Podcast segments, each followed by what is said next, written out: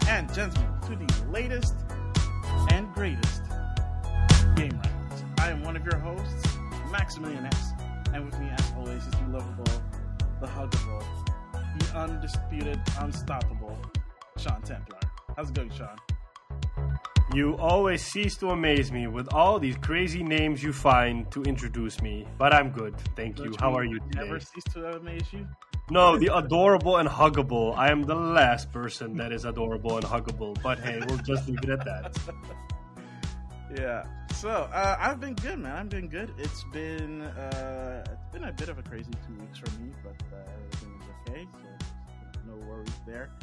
Um, it's been a busy couple of weeks in the game industry, man. Have you been able to catch up? I have been. I've even watched things I never watch.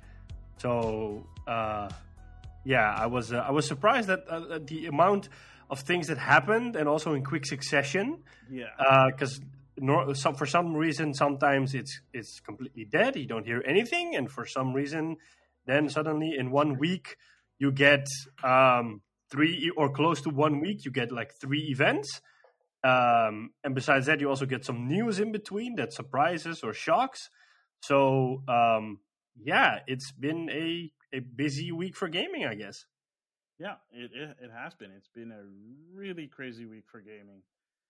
Um, and I think, I think it has to do with everything with stockpiling, and I don't know, uh, at a, after a certain point of time, everything, uh, I think everything is just coming out now because, you know, the whole, yeah, pandemic thing. Um, so I think everything is now kind of in a place where everybody has their ducks in a row and they know what to do and they know what to expect. Uh, to be coming out. Um, and I guess the people have started to get used to working from home. So now everything is kind of, uh, you know, going back on track. But I guess we'll see as the, you know, days and weeks and go on.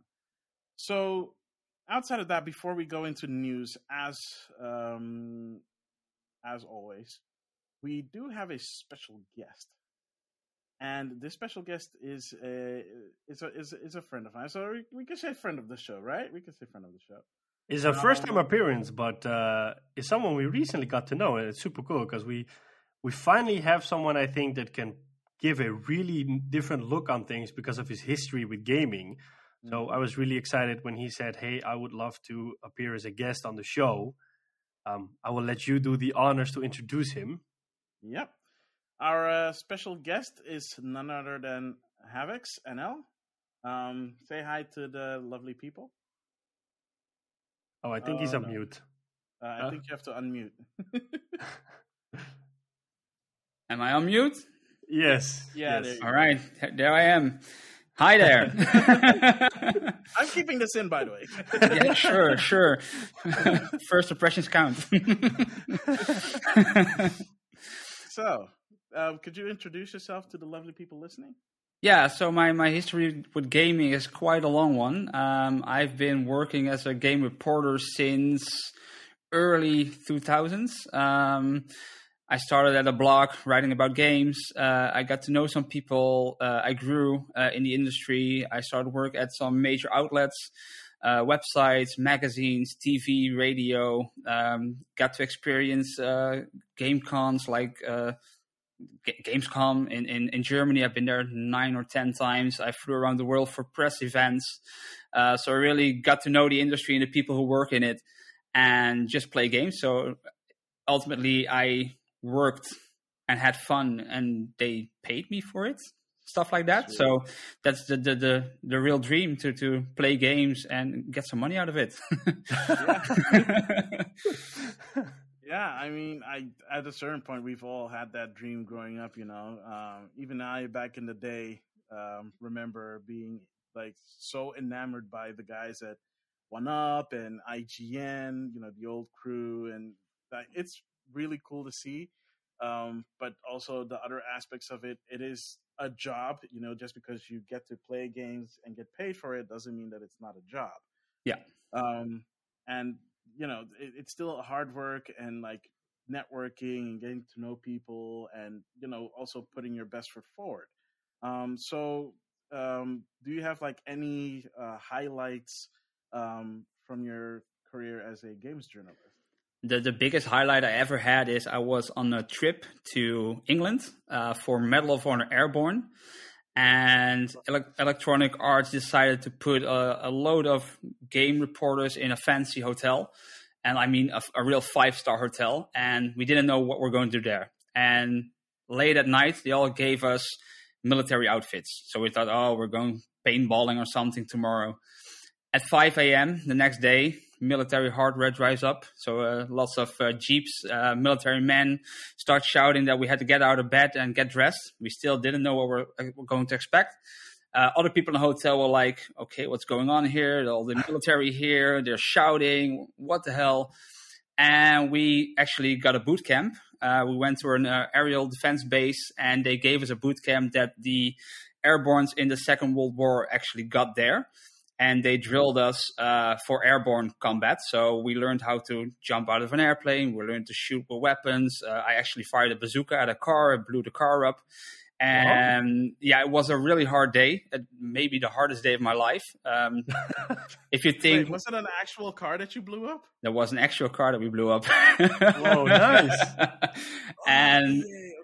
After two days of uh, practice, there was this role play that we have to go into the forest, and there were some actors dressed up as Nazis, and they had an anti-aircraft uh, gun, and we had to defeat the Nazis. Uh, and that sounds like fun, but all around us, uh, grenades were going off, explosions everywhere. We were firing at each other, and within five minutes, you forgot this is all an exercise and role playing. You you were really thinking, okay, I, this is ninety forty-five, and I'm here to combat the Nazis, and I have to save my friends. And wow. You were really into it. And those two hours were probably the best two hours of my life. That was so freakishly awesome. That was really cool. That's something I will never forget.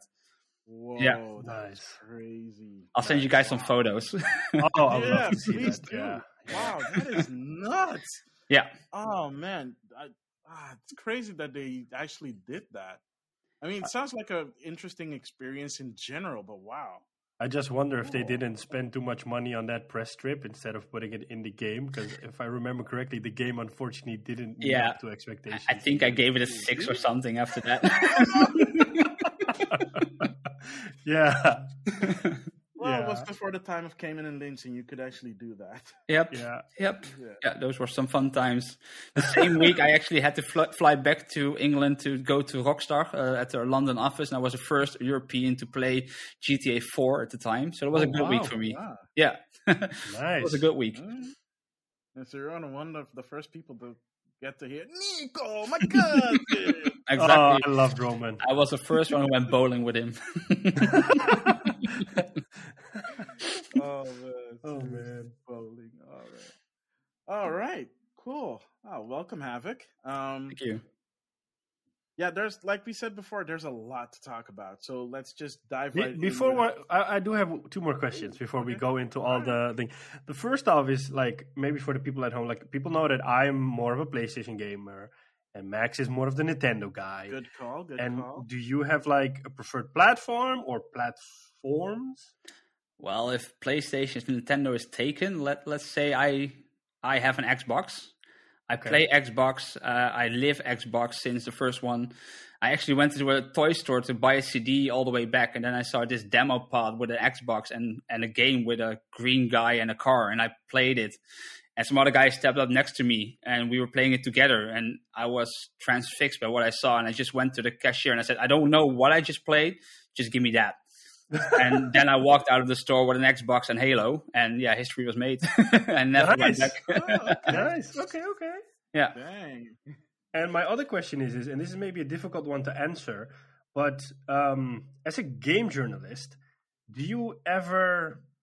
Like, for example, I tried to, like, years ago, I tried to come up with a, with a game show with a couple of friends of ours because it looked like fun, and we had this whole idea. But what I noticed is when I was doing that, that in a way I I ruined my my uh, my feeling for games in the way that I, that I, I couldn't enjoy it anymore for a really long time because you just became so critical of things because you're looking at it from a reviewer's point of view instead of a gamer's point of view, which is, of course, a bit more less critical. So have you ever had that? And if you had, how or how do you deal with that? Because you, I mean, I can't imagine that you're looking really forward to a game, but yep. because you're looking at it from a journalist's point of view or a reviewer's point of view, you might be too critical on the game, which might in the end kind of create this conflict because you were super excited for the game, but it turned out to be something else. Yeah, uh, it's a hard thing to come by, because if you say, I play games for a living, people tend to say, oh, this is a dream job. You don't work a day in your life because you play games. But you have to keep in mind, even the most and the the, the worst games, you have to play them. Um, oh, man. So games that you really hate, you have to play them. And you don't have to play them for a half an hour, but you have to play them until the credits roll on your screen. And so that, that won't be a fun eight to ten hours if it's a small game. Um, so then it really feels like work. If it's a game you really love, um, then yeah, you have the journalist cap on, and that might be hard in some cases because... Uh, let's take, for instance, I, I really love the Halo series, but Halo five came out and I wanted to love Halo five because uh, Halo four was the game I played the most on my Xbox three sixty.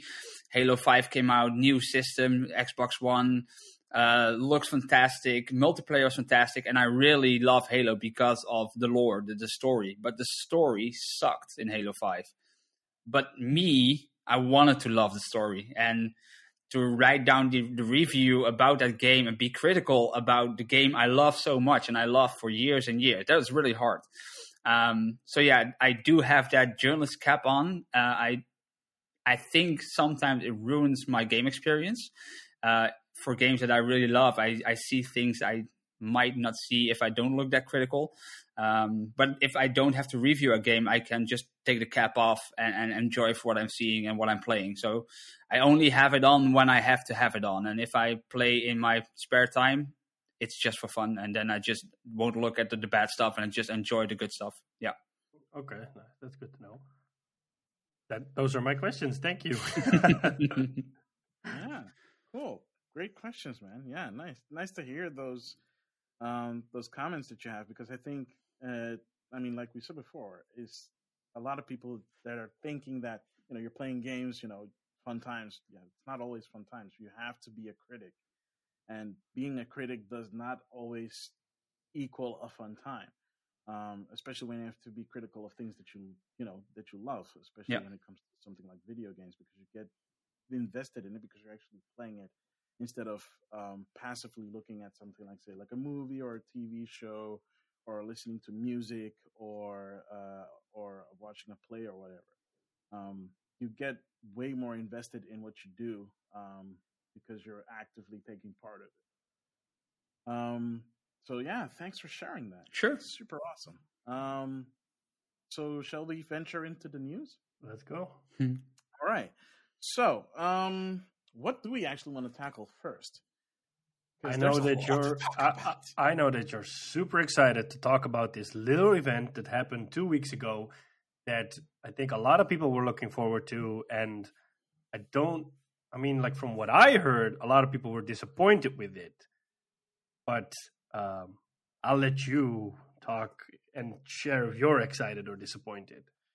Well, I mean, if we're going to talk about Nintendo Direct, I guess we can rip the Band-Aid off right now. I was neither disappointed or excited. I was just like, meh. I got what I expected from the event, right? Because the, what most people had is that it at that time, it had been two, uh, five, sorry, not two, five hundred thirty days since the last full Nintendo Direct. I mean, last year we had nothing but Uh, Nintendo Mini Direct, uh, partner uh, partner showcases, uh, Nintendo Indie Worlds. Um, those were the only things that we had, and games that were announced weren't even announced during that. For example, um, uh, Paper Mario Origami King was not announced during a Direct. It was just a drop on Twitter, like, oh, there's a new Paper Mario coming out, and we'll be talking about it. Like, that game never had... Um, I, I think it had like a mini... or was featured in a mini after that fact, but it wasn't announced during like a regular Direct or a Direct of its own. So people have a lot of pent-up uh, energy when it comes to stuff like that. And when it was finally announced that they're going to do a full regular Nintendo Direct of almost an hour, people were ecstatic because then the expectations were through the roof. Because remember, the last time they did this, it was in September of twenty nineteen, before the pandemic hit. So, yeah, a lot of pent-up energy and expectations, and they were probably not met by most people. To me, it met my expectations, because I figured if we're going to have a new Nintendo Direct, it's how they have done it in the past before. They do about three or four Nintendo Directs a year. Um, and the first one in the early, it mostly covers either the first quarter or the first half. This time they said up until the first half of this year, which makes sense because uh, June, July, we have E three, or we're going to even, we're, we're going to talk about that also as well. Um, and, or they have their own little thing around that time and then they do it. So that covers the second half of the year, and anything in between is going to be either a mini direct um, or a direct specifically aimed at a specific game. And I was already expecting not a lot to come out because of this, because I'm pretty sure that their most anticipated titles are going to come out in the second half of the year. So I was right. Or at least I um, it felt uh, I, I felt like it makes sense to me um, to do that. And ba-da-ba, ba-da-ba, bum. Um, we're going to go for a quick break, and we'll be right back. All right, we're back. Uh, sorry, we had a little bit of a technical difficulties, but uh, um, we're all back in full effect. So let's pick up where we left off. I think I was talking about ah, Nintendo Direct. We're talking about Nintendo Direct, yeah. Yeah, the Direct. Um, Yeah, right. So um, suffice to say, people had way too. Uh, I said it, I've said it to other people before, because people came to me like, "What was your opinion on?" And I said, "Well, it met my expectations, because I didn't set my expectations astronomically high. My expectations was already set by Nintendo themselves, because they said that they were going to talk about Smash, which they did right from the get go, which was a good move, because if they waited till the last minute, people would just be boiling over with like speculations, and they just ripped the band-aid off of that one, because once again, that's the only okay. Also, by the way, for me, this was the only disappointing hmm. part. Once again, no Monster Hunter announced for Smash, but Pyra and Mythra from Xenoblade Chronicles two. Now, I don't hate Xenoblade Chronicles two. I love that game to bits. I played it. I finished it. One of the best R P Gs that I've ever played. Um, I'm still playing through Xenoblade one uh, on Switch, the Definitive Edition. But two was really good. Uh, some technical issues and some technical drawbacks aside, when playing uh, on the Switch itself, it's a really fun game to play. The characters are really cool. Mythra and Pyra are cool characters. Um, and the setup for how they revealed it was really uh, fun too, because Pyra was suddenly missing from the game, and the the character that she's related to, um, well, not related to, but she's connected to, Rex, goes around all of the whole world and goes by all the friends that they've met along the way, asking them if they've seen her. And he finally finds her on Final Destination in Smash, and she says, like, she got an invitation to Smash. Um, really cool setup. Unfortunately, it did not it did not satiate how disappointed I was to say that. And she's also being made available in March, um, which is this month. I don't know when.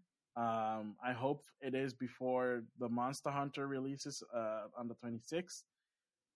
Uh, yeah, it's yeah that that was a little bit disappointing. Um, there's a bunch of other stuff that they announced. I'm not really going to go into them, otherwise we're going to be here for way longer than... I think a lot of people were expecting some information around Breath of the Wild too, and it didn't happen. That too. And, and I, I already... That's where the, where the disappointment came from.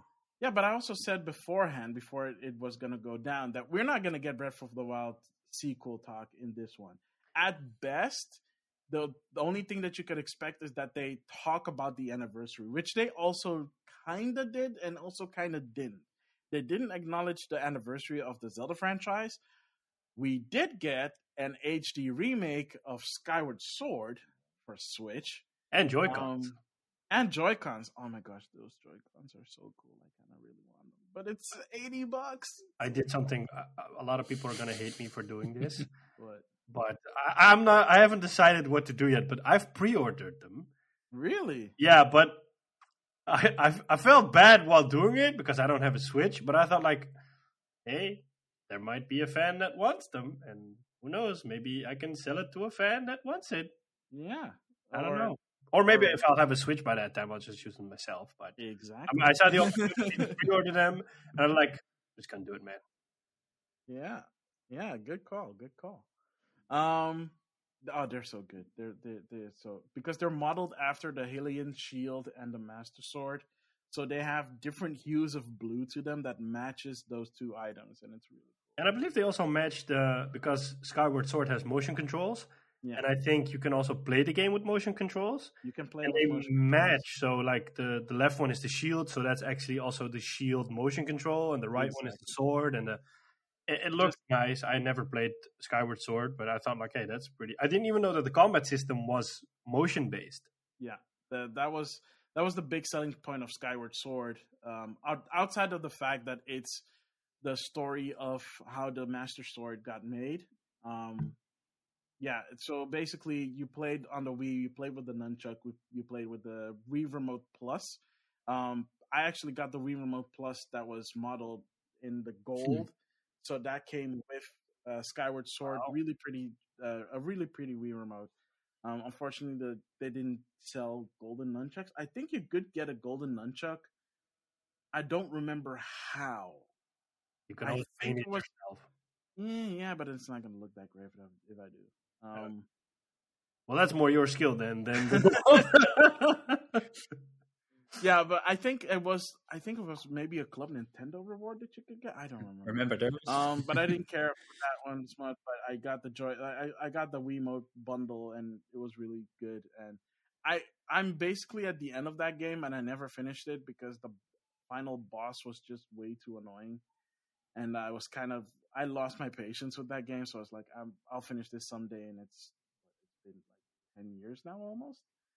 Wow, that game is... Another game in your pile of games you never finish. Yeah, so I'm still on the fence on whether or not I'm going to pick this one up or not. Um, I'll see when it does. As long as there's no ridiculous time limit on it, like they did with the three D All-Stars game. Seriously, Nintendo, what, what's up with that? What's up with that? That's called good marketing. Um, I, I, and finally, somebody that agrees with me. It's called annoying. It, it's it's annoying. No, because my my argument is is that they're artificially jacking up uh, demand yep.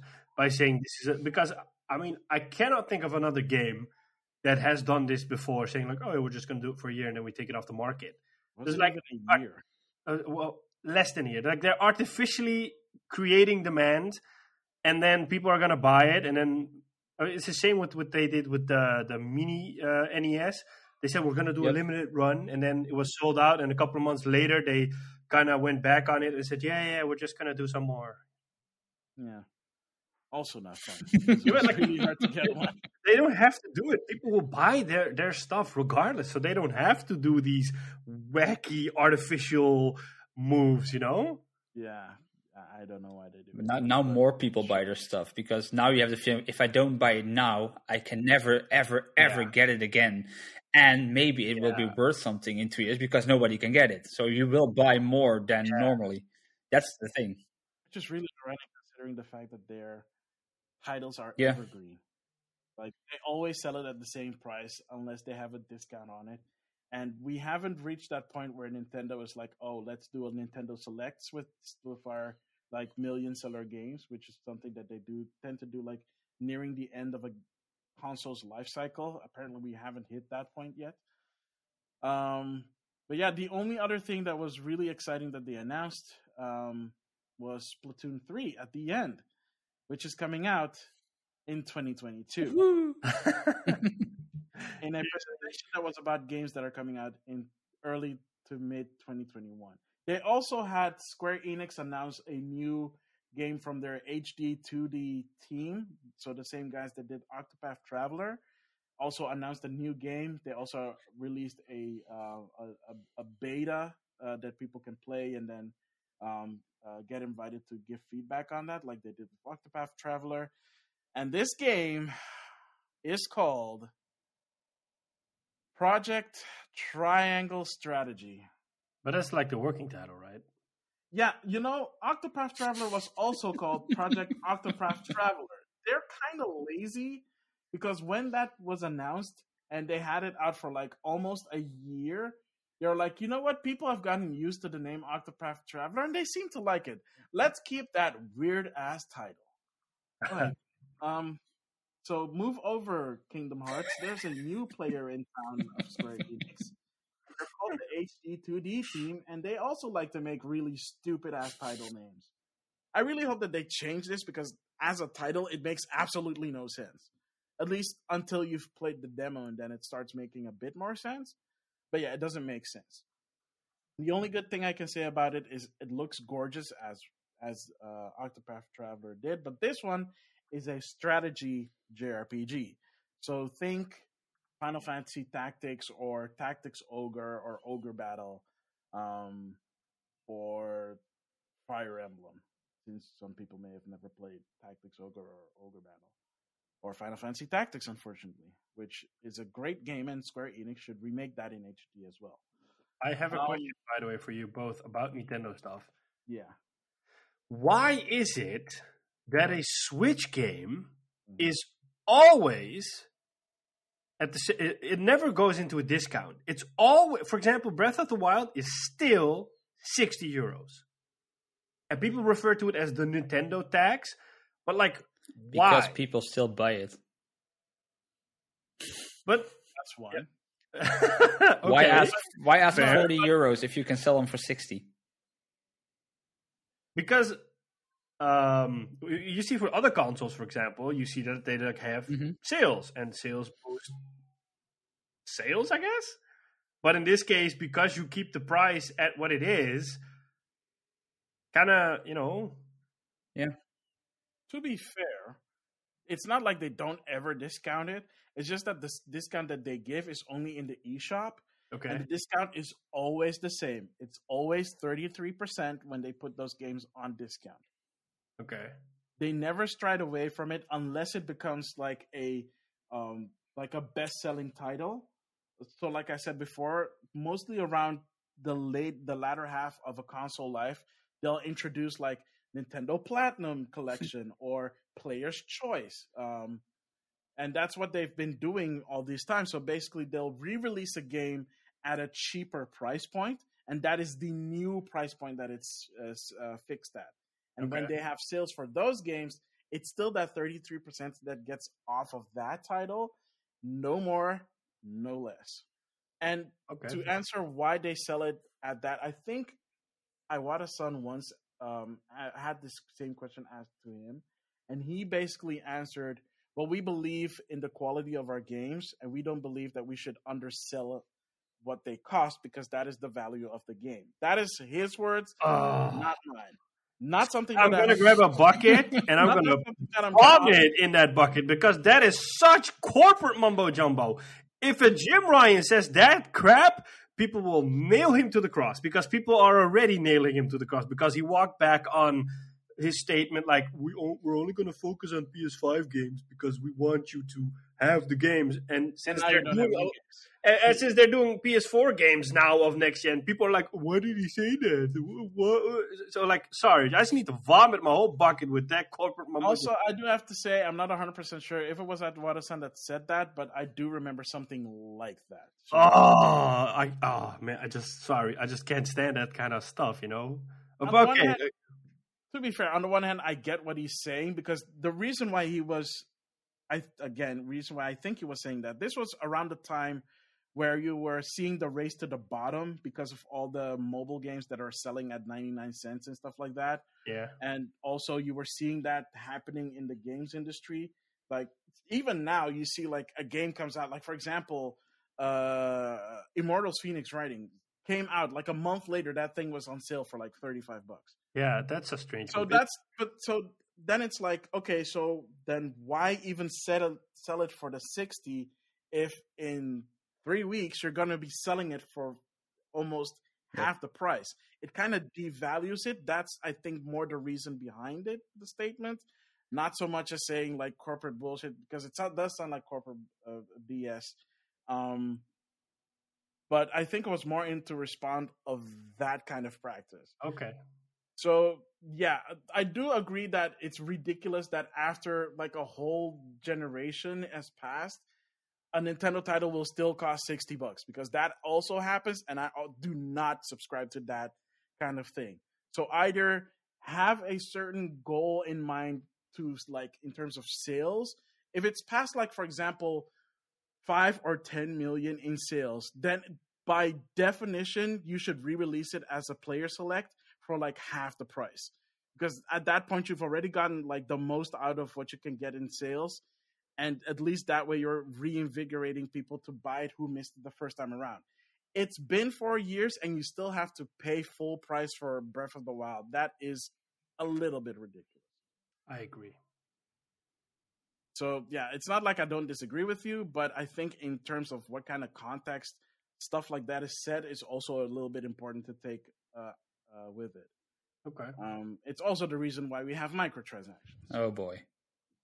A whole different discussion. Yeah. That's a whole different discussion, and I don't want to get into it this time, but suffice to say, um, that also kind of has an in- influence on how games are sold these days. Yep. So, yeah, I mean, if you want to, like, I'm not going to talk about other Nintendo Direct stuff. I think those were the most things that caught my eye that were interesting or fun to talk about. People should head over to your Instagram, because I think you did like a reaction video to the Direct, so they can like get more juice out of that. Yeah, I did like a semi first impression-y kind of thing where I talked about, you know, the things that I really thought needed to be highlighted. Um, But yeah, people seem to like it. Um, if you do, let me know. I'll, I'll see if I'll do more stuff like that, because it was fun to make, but it was also a bit challenging to make because it was a while since I actually did something like that, and it was fun. Um, I did enjoy it. So yeah, let me know in uh, on Insta, or uh, you know, if you send us feedback at uh, game rivals feedback at gmail dot com, or through our Twitter, which is also at uh, games underscore rivals underscore. Um, or let me know on Insta at Maximilian underscore X. Now that we've plugged all those, I think Havix wants to talk about BlizzCon. Heading over to Havix. Yeah, BlizzCon. Well, yeah, a pandemic BlizzCon, so they did it online, and they found the best name possible, BlizzConline. Yeah. Oh, wow. Yeah, that's the guy who uh, actually came up with that name has to be fired, because I really hate this name, BlizzConline. It, it, it doesn't roll out of your mouth like it should, BlizzConline. But oh, hey, man. It's BlizzCon, it's online, so it does tell you what it is. Um, I'm a big Blizzard fan. Uh, I play all their games, even after the whole debacle about the new Diablo on phones and that kind of stuff. I still love Blizzard. I love the games they make. As long as it's not the Warcraft three remake, I love everything. Um... So, yeah, I'm really looking forward to games like Diablo four and the new Overwatch. Um, World of Warcraft recently released with a new expansion, of course. But the biggest thing for me on BlizzCon line uh, was the announcement of the Diablo two remake. Um, it's been more than twenty years. I think it's twenty-one years since the game actually came out. So I don't know why they didn't do it last year to celebrate the twentieth anniversary. But huh, maybe it's the pandemic. Um, I think so, um, but they actually showed some gameplay, and it looks really, really good. It really they remade the whole game, and with the press of the button, you can actually switch during gameplay to the old game. Um, it ha- it has eight-player co-op uh, online, not not on the couch. Um, Diablo three did have couch co-op. Diablo two didn't have that, uh, so they had to revamp the whole game mechanics to have a second player on the same system. So they didn't do that. Uh, but they even are recreating the C G I trailers. So they're making a shot-by-shot remake of the whole C G I movies. And they look stunning. Um, I think Blizzard really is the best developer out there if it comes to C G cinematics. Um, if they're listening, just make a World of Warcraft movie. Release it in IMAX. Come on, guys. You can do it. That's better than the, the movie from a couple of years ago. Um, but yeah, Diablo two it, it, it's one of my favorite games of all time. So when they actually announced it, I was really happy. And when when I saw how it looked and the promises for it, I mean, I can start a game on, on my Nintendo Switch. Uh, I can go to your house, grab your PlayStation, log in, and go with my Switch save on your PlayStation, play further, go back to my home, start it on my Xbox, and play with my save again. So there's cross-play Uh, not not cross-play, but cross-save mechanics. So I can play on any system with my own save because it's all linked to the... Yeah? For the Diablo, for Diablo two. two. Oh, snap. I haven't yeah. followed anything from, from, from, from BlizzCon, so this is all the first time. I yeah, they have, uh, wow. this, they have a Battle dot net, of course, the, the, the whole infrastructure online, and you just have to link your Switch, Xbox, PlayStation I D to Battle dot net, and the save will actually be saved on Battle dot net for you. So it doesn't matter on what kind of console you are, or on a P C, or on a Mac. Uh, you just have your own progress with you, and you can play with whoever you want to play with, wherever you want to play with. Um, so I think that's a really cool uh, thing to have. And I think that's a really cool thing to have going into the future, where cross-play will be more and more common. Um, I think Destiny did it uh, with the cross-saves uh, between PlayStation and Xbox. And I, I hope this will be a feature that we'll see a lot more. Um, because since since cross-play, I play with my PlayStation friends, who I never played with at all. And now I can play games with them. Uh, so I really hope this is a step in the in the right direction. Um, and yeah, I think Blizzard is, is a company who can afford to have technology like this running on their own servers, because Battle dot net is a great system, uh, because it's running for years and years now. It's always stable. So I think this is, is the good way to go. Um, it will release this year. Um, but the big thing is it's not Diablo four. So the, the, the big Diablo four has to wait. I think that will come next year or the year beyond. But this year, Diablo two, I think, uh, yeah, it will take me a couple hundred hours to play that game again. Didn't they nice. show off Diablo four yep. last year? And the year before that. And, but that, that, but they also showed new yeah. character, one or two yeah. new characters. Yeah, that's the Diablo, thing with right? Blizzard. They announce oh, games and they release them when they're done and not before, uh, except for the Warcraft three remake. Um, um, I actually had an interview with a guy who worked on Diablo three. About Diablo three, and that was seven years before the game released. So that Whoa. long in advance, they announced the title before, because it, they just didn't it didn't live up to their standards. And Blizzard isn't afraid to go back to the drawing table and revamp their systems. And they even canceled games that were almost done uh, because it would, just wasn't that good. And yeah, they they can yeah. afford it. I mean, if you have something like World of Warcraft that gives you millions and millions a month, you can afford to do stuff like that. So that's why I love Blizzard. They release yeah. when it's ready to be released and not earlier.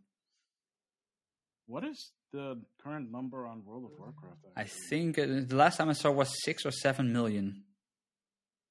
No, that's pretty. That's still pretty strong. I mean, it's not like what then what it was in their heyday, but yeah. it's still pretty strong for. Jeez, how long? How old is? How old is the World uh, of Warcraft? I think it's like like fifteen more? years now. I think we're around two thousand five, six, four maybe? I think two thousand four. Yeah, November twenty-third, two thousand four. Yeah, yep. wow. Still going strong. Still yeah, fifteen euros a month. yeah. I, I never thought subscription games would would last. And I, I, don't, I don't think you could pull it off, only if you're like an established name like Blizzard to do it. But like if, uh, bad example, if E A came out with a subscription-based game tomorrow, and I don't know if Star Wars The Old Republic is not subscription-based. It was. it was. Not anymore, right? They, they have like a battle pass kind of like yeah. system there. Mm-hmm. But like if they released a game tomorrow and then they asked you fifteen bucks, I think uh, everybody would burn down E A H Q because they're like, how dare you yeah. pull this off? Yeah. Wow. Yeah, crazy. The the only other ones that also does the fifteen euro dollar a month thing is Square Enix, and you know, big surprise there for uh, Final Fantasy Online. Yeah, Final Fantasy Online eleven and fourteen, because I'm pretty sure that eleven still exists. Oh wow, wow, yeah. I remember that one on the P S two, I think. Yeah, those yeah. don't exist anymore. The play, the PlayStation two version and the Xbox three sixty version of Final Fantasy eleven is offline, but the P C version should oh, wow. still exist. Wow. Yeah. I'm not into M M O, so I never understood the the like why people do it. I mean, I only played The Old Republic when it came out because I'm a Star Wars fan, and I liked it. But like after a month, I stopped because I, I'm not a player that I don't like the grind. I just don't. Have if you stopped an M M O after a month, you haven't played an M M O. Trust me. I'm, I can't imagine that, but like the fact that I could only last for a month, I think, yeah. I mean, I, I have had instances in which I went back to Star Wars, but those games you really have to play together with someone. If you play it alone, you're like, yeah. meh. Yeah. I love him. Yeah, I remember that. Uh, in I don't know if he's still the voice actor, but you had the uh, the Jedi, and I think it was like the Jedi Mage in the Old Republic. It was voiced by Nolan North, who we know from games like uh, Assassin's Creed, and Uncharted. But he, yeah, for basically everything. But he was so so calm in that when he voiced that character, it was like he was on a constant high when he was voicing the character. It was so strange because you're you're used to hearing him with this energetic voice as as a Nathan Drake or a, a Desmond Miles from Assassin's Creed, and it was, it almost felt like the dude was just high as a kite while uh, voicing that character. Voice um, actors, love him. Yeah, yeah. yeah. um, any other highlights from BlizzCon? Um.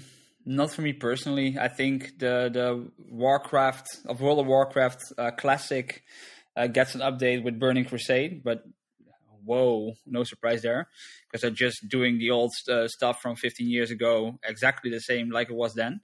Um, and there was some new info on the Diablo for mobile game, but that's it. And Overwatch two is like. Have they given it a release date? Because people were expecting it to come this year, I think. Not that I know. I didn't watch that much of Overwatch two. I did love Overwatch one, but didn't play it that much. Um, I do know they're bringing some sort of a campaign or something to Overwatch two, but I don't know that much about it. So, I don't know. It looks a hell of a lot like the first one. That's what I know. Yeah, because from what I initially understood when the game got announced, a lot of people were criticizing it because it really felt like yeah. an expansion. It didn't feel like they were actually adding stuff to it besides the the backstory to the characters. And people are actually like, I have to pay sixty bucks for this. this it, it felt like an expansion. So I don't know if that's the reason why it kind of is still in development. Because it, it when they came out, with, when they announced it, it felt like it was going to come out pretty yeah. soon. I don't know. Mm. We'll have to see. Yeah, yeah. Yeah, um, yeah that's crazy. Um, the, the, the, I think with... I am curious to see what a- ends up happening with Overwatch two, um, and how that's going to go. I am also curious to see how uh, Blizzard, Im- Diablo Immortal is going to, like, how they're going to yep. roll that out. Because I think from a closed beta that they have in Australia, it was it seemed like they were going to do the gacha thing. So, you know, microtransactions and whatnot and randomized loot that you can buy into.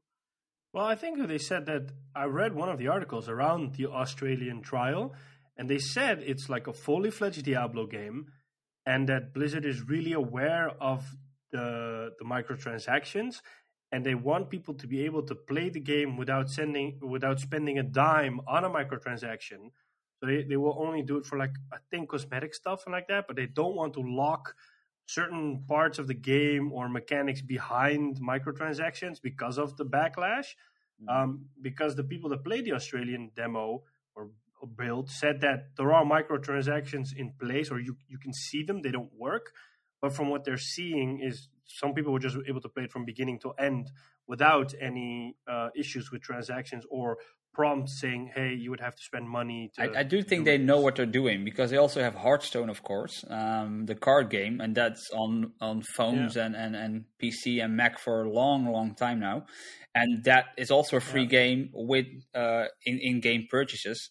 I've played that game for years and years and never spent any cent on it and never felt left out of anything because I could still battle other players online and still had a great card deck and that kind of stuff. So I think Blizzard will know what they're doing.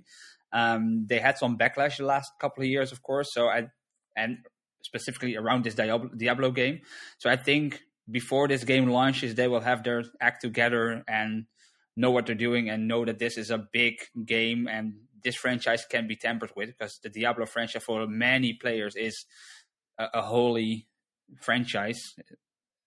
So I don't think they will mess it up. They don't do something stupid with this, I guess. I hope. yeah, I, I, I, yeah. I mean, we've come to the point in the gaming industry in which you would something that would look like a sure bet, where you would say, like, I cannot imagine this developer dropping the ball True. so hard. And then Cyberpunk happened, and now all bets are off. And I think that it, it's almost like this, I would call it a tsunami that has gone through the games industry in the last few months, in which everybody's like, if we're not one hundred percent sure that we're able going to pull this game off, we're just going to delay it. And, I mean, that's why you're seeing a lot of games being delayed. Yeah, and I'm they, happy they, that they should, because, because they now have the reason of the yeah. pandemic. People don't care that much about the delay at the moment because, oh, yeah, they had the pandemic. They had to work from home. We get it. Normally, it's, oh, no, yeah. the game got delayed. Oh, boo-hoo. And we all go to Facebook and trash uh, uh, something and that kind of stuff. But now it's more, yeah, there's a pandemic. We get it. We, we will give you some spare time uh to make the game. I think yeah. it was Shigeru Miyamoto who said something like a, a great game. Uh, I, I don't know this, the, the quote by heart, but uh, a great game will be there forever. A bad game, I, I don't know. I, I'm messing up on the quote, but there's a great quote yeah, from no, him. I, yeah. I think the great Maximilian X will be able to recite it by heart. I don't know it by heart, oh. but I can paraphrase it. But basically what he means is that um, you know, you can if you delay a game, eventually it'll, it'll get good. Um, but if you rush a game out to market and it's bad, that's people. What that's what people are gonna repent. A delayed game mm-hmm. is eventually good. A, a rushed game is forever bad. That's it. Mm. That's it. That's it. um, I mean, the same thing happened to Rest in Peace or Rest in Pepperoni or whatever you want to say to Anthem, because we ta- I think we talked about it. In the last, uh, in the last episode, that there were rumblings that um, there were that we were gonna get some Anthem news on what because there were there that week up to it, they were making decisions on what to do with that game, and it had been a year and a half since they said that they were going to do the Anthem Next project. So they've been doing that during the pandemic as well, and well, yeah. Rest in pepperonis to Anthem, because it gone. Yeah. I mean, uh, it, it's sad because um, yeah, it is sad. I think that the, the, the foundation for a really great game is there. Um, I, I played the beta of it, and it looked nice. I, I got a month of Origin Access Premiere on P C, so I could play it earlier. But I never finished it there. And then the, the issues started to arise after the reviews came out, and then the rumbling came out like, okay, we're going to do an Anthem Next or Anthem two point oh. I think they officially call it Anthem Next. But I think that the reason they weren't able to pull it off is because, as far as I can see and read, it's the live team that was working on Anthem Next. And the live team is never a big team. It's just like a small spun-off team that just keeps the game going. That's why live teams never produce huge amounts of content in a, in a faster time window. Um, and I think in this case, it was just like a judgment, like if we want to make something out of this, we have to shift a lot of resources into this to make something out of it. It's been a year and a half since the game came out. Do people actually care? Um, let's just pull the plug and, and shift resources towards Dragon Age and Mass Effect. Um, but yeah, I mean, this was supposed to be E A's first proper live title.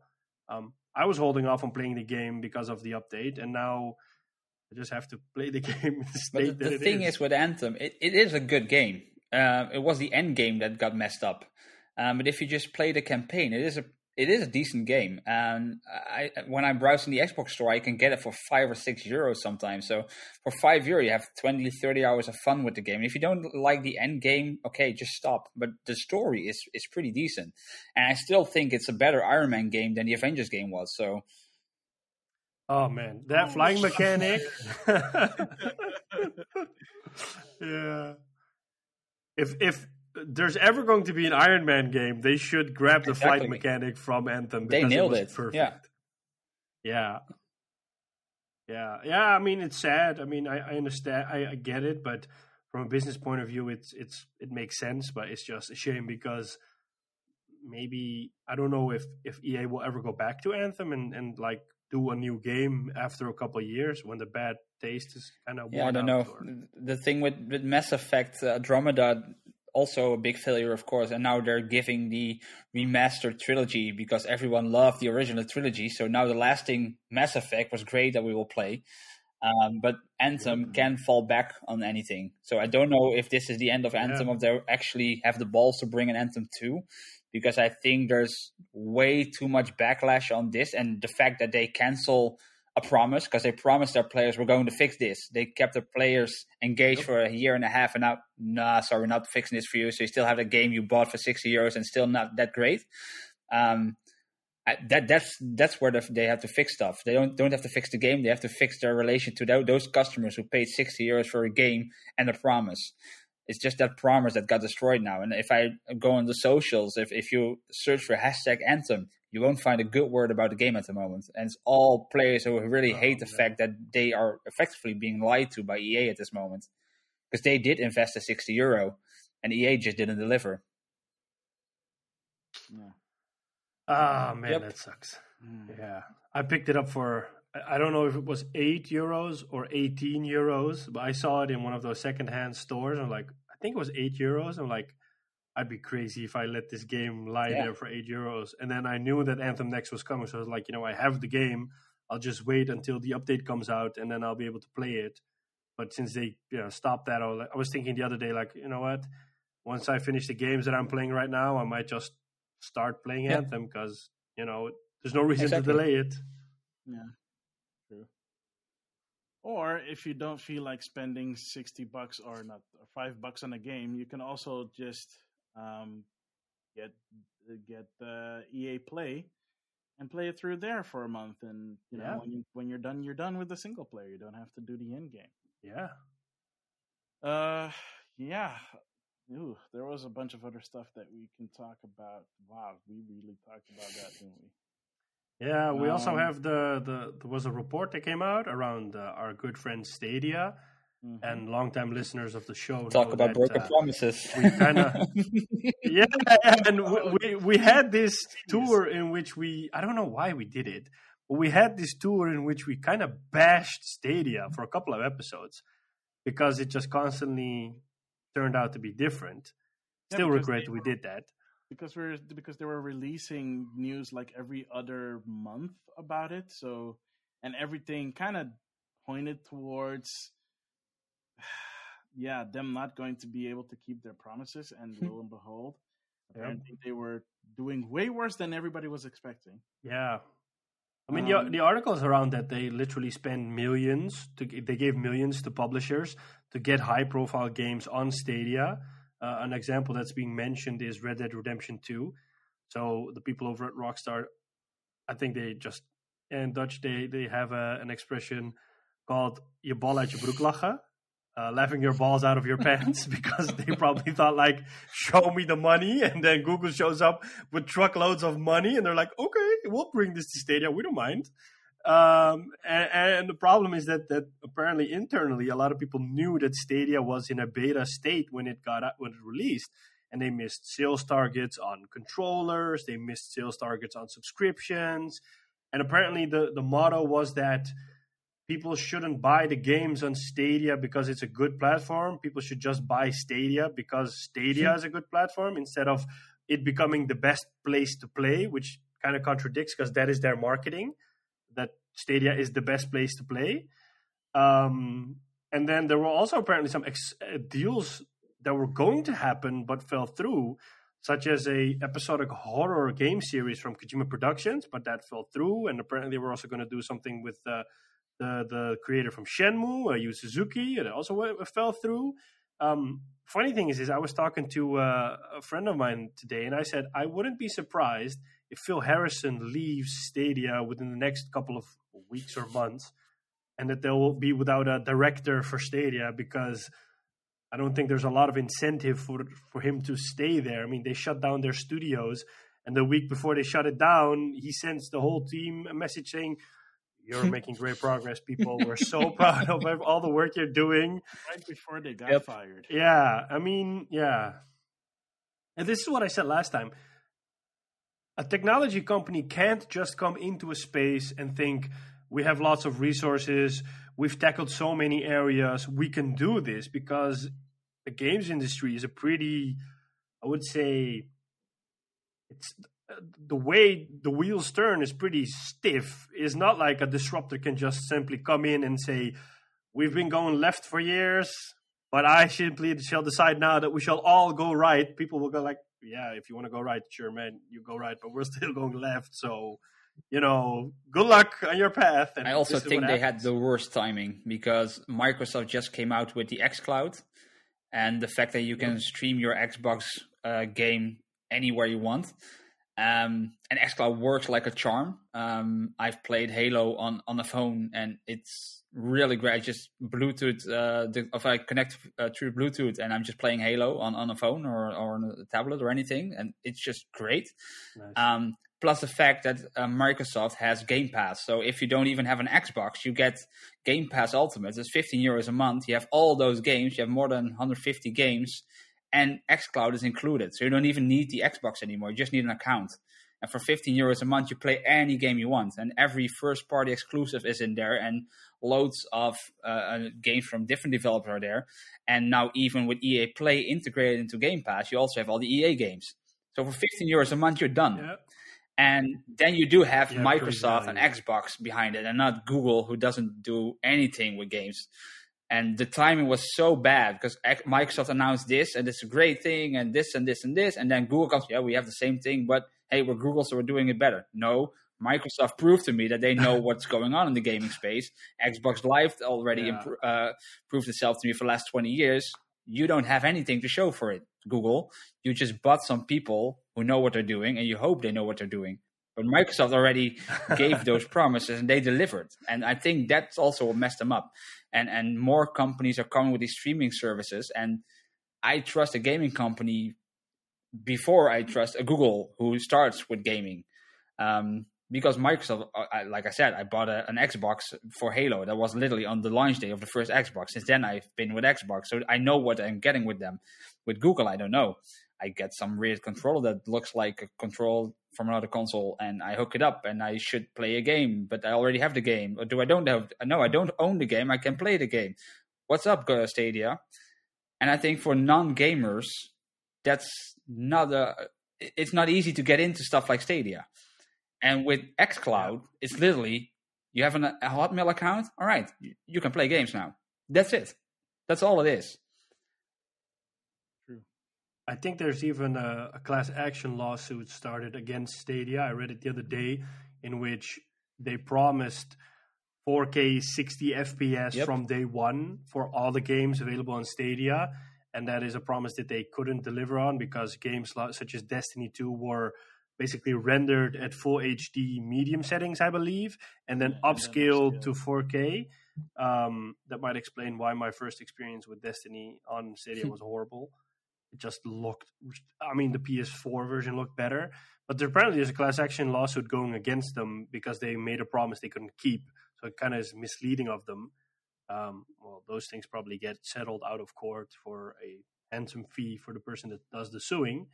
But it's, it's a shame because I think the industry will gradually go towards the model of of online streaming. I mean, I, I think I've said it before, but I think that after this generation, we will get another one and then it's done. There's not going to be game consoles in twenty years. I think we'll just eventually just transition to a, a box or a Chromecast-like device. You just plug it in so you can receive the games. Yep. But basically, the console manufacturers just turn into publishers. Uh, I'm afraid even Nintendo will eventually have to to admit this and, and get on that train. Uh, or they might they'll have to play the nostalgia card and say, hey, we still have games on cartridges. Remember how cool that is? But they can only do that for so long. Um, so yeah, I, I think mean, like we and Microsoft is smart by moving into this direction.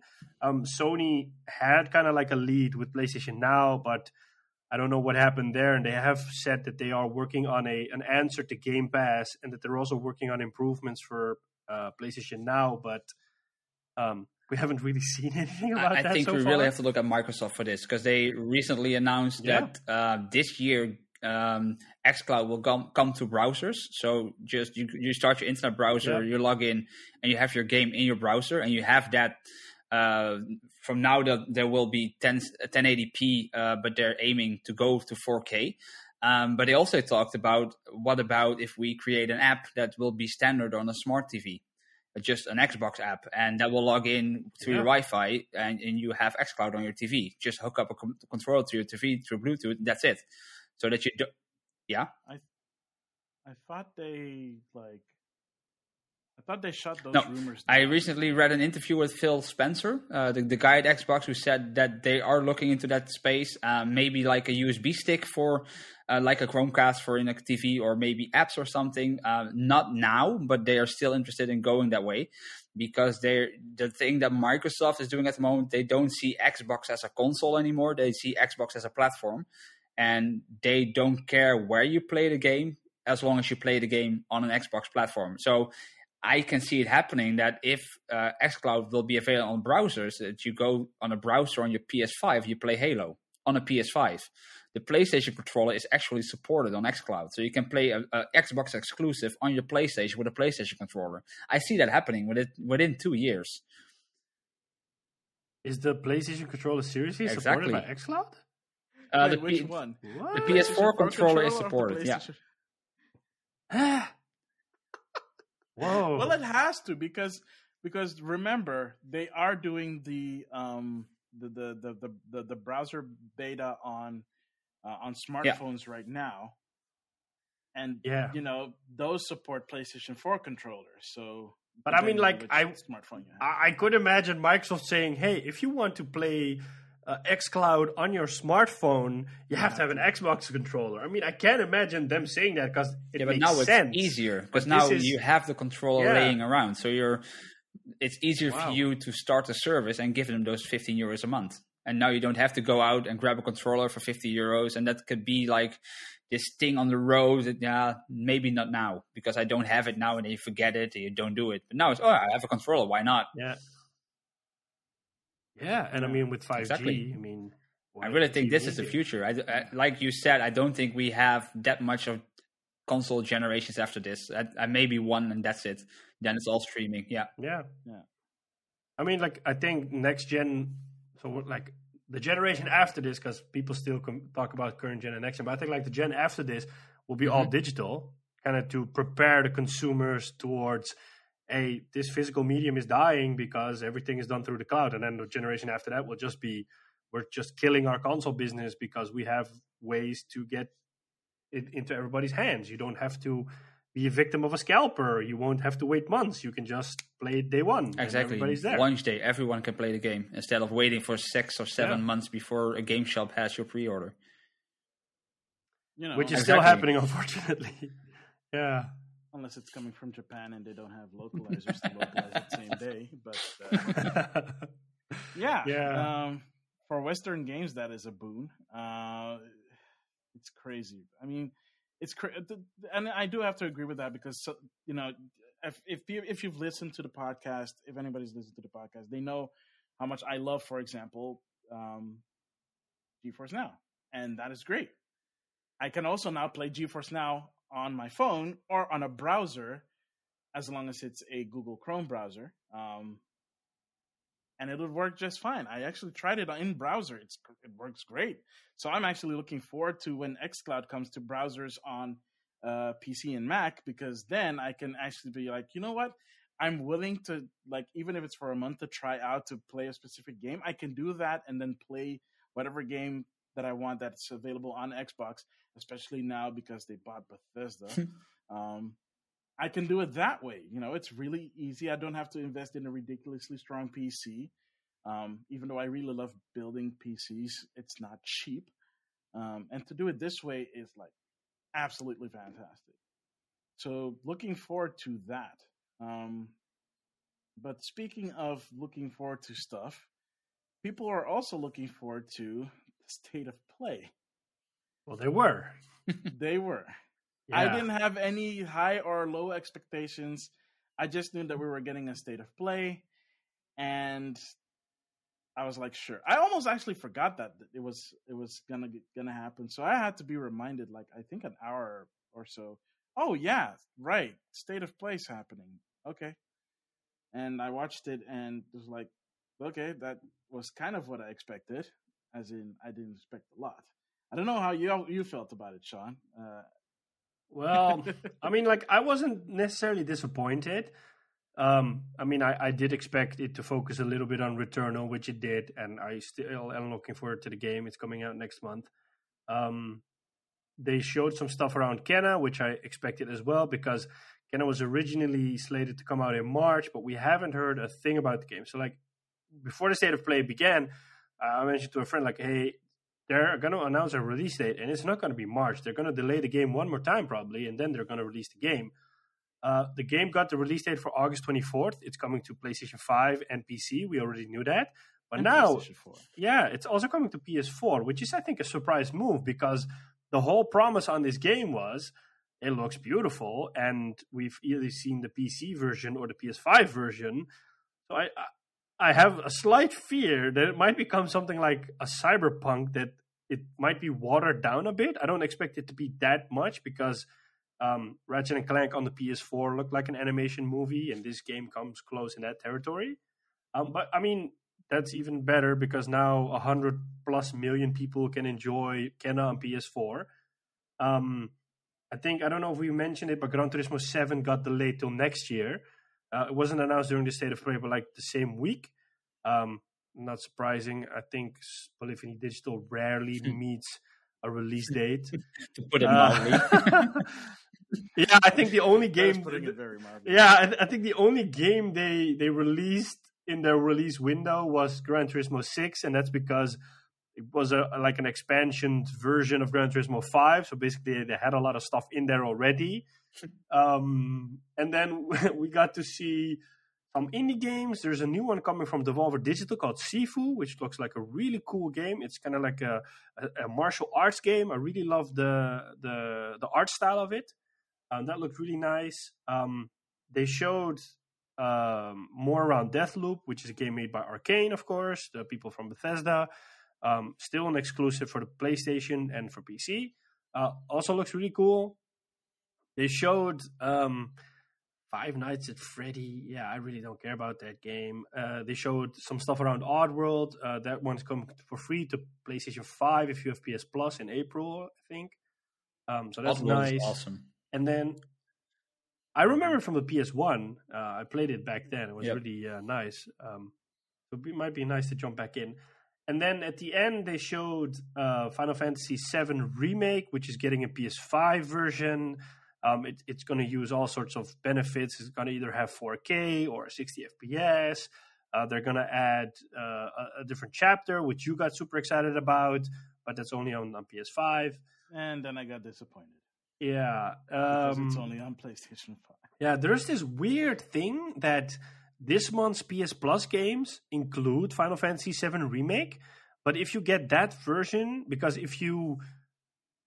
Basically, what the State of Play said, like, if you have Final Fantasy seven Remake, you will get the free upgrade to the P S five version. But what the P S Plus version of this month says is, if you download this version, you will not get the free upgrade to the P S five version, which is super so strange. Technically, don't claim this version if you haven't bought it yet. Buy it on PlayStation four. If you have it, uh, if you can, if it's on discount for cheap, get it digitally if you have the PlayStation five all digital version.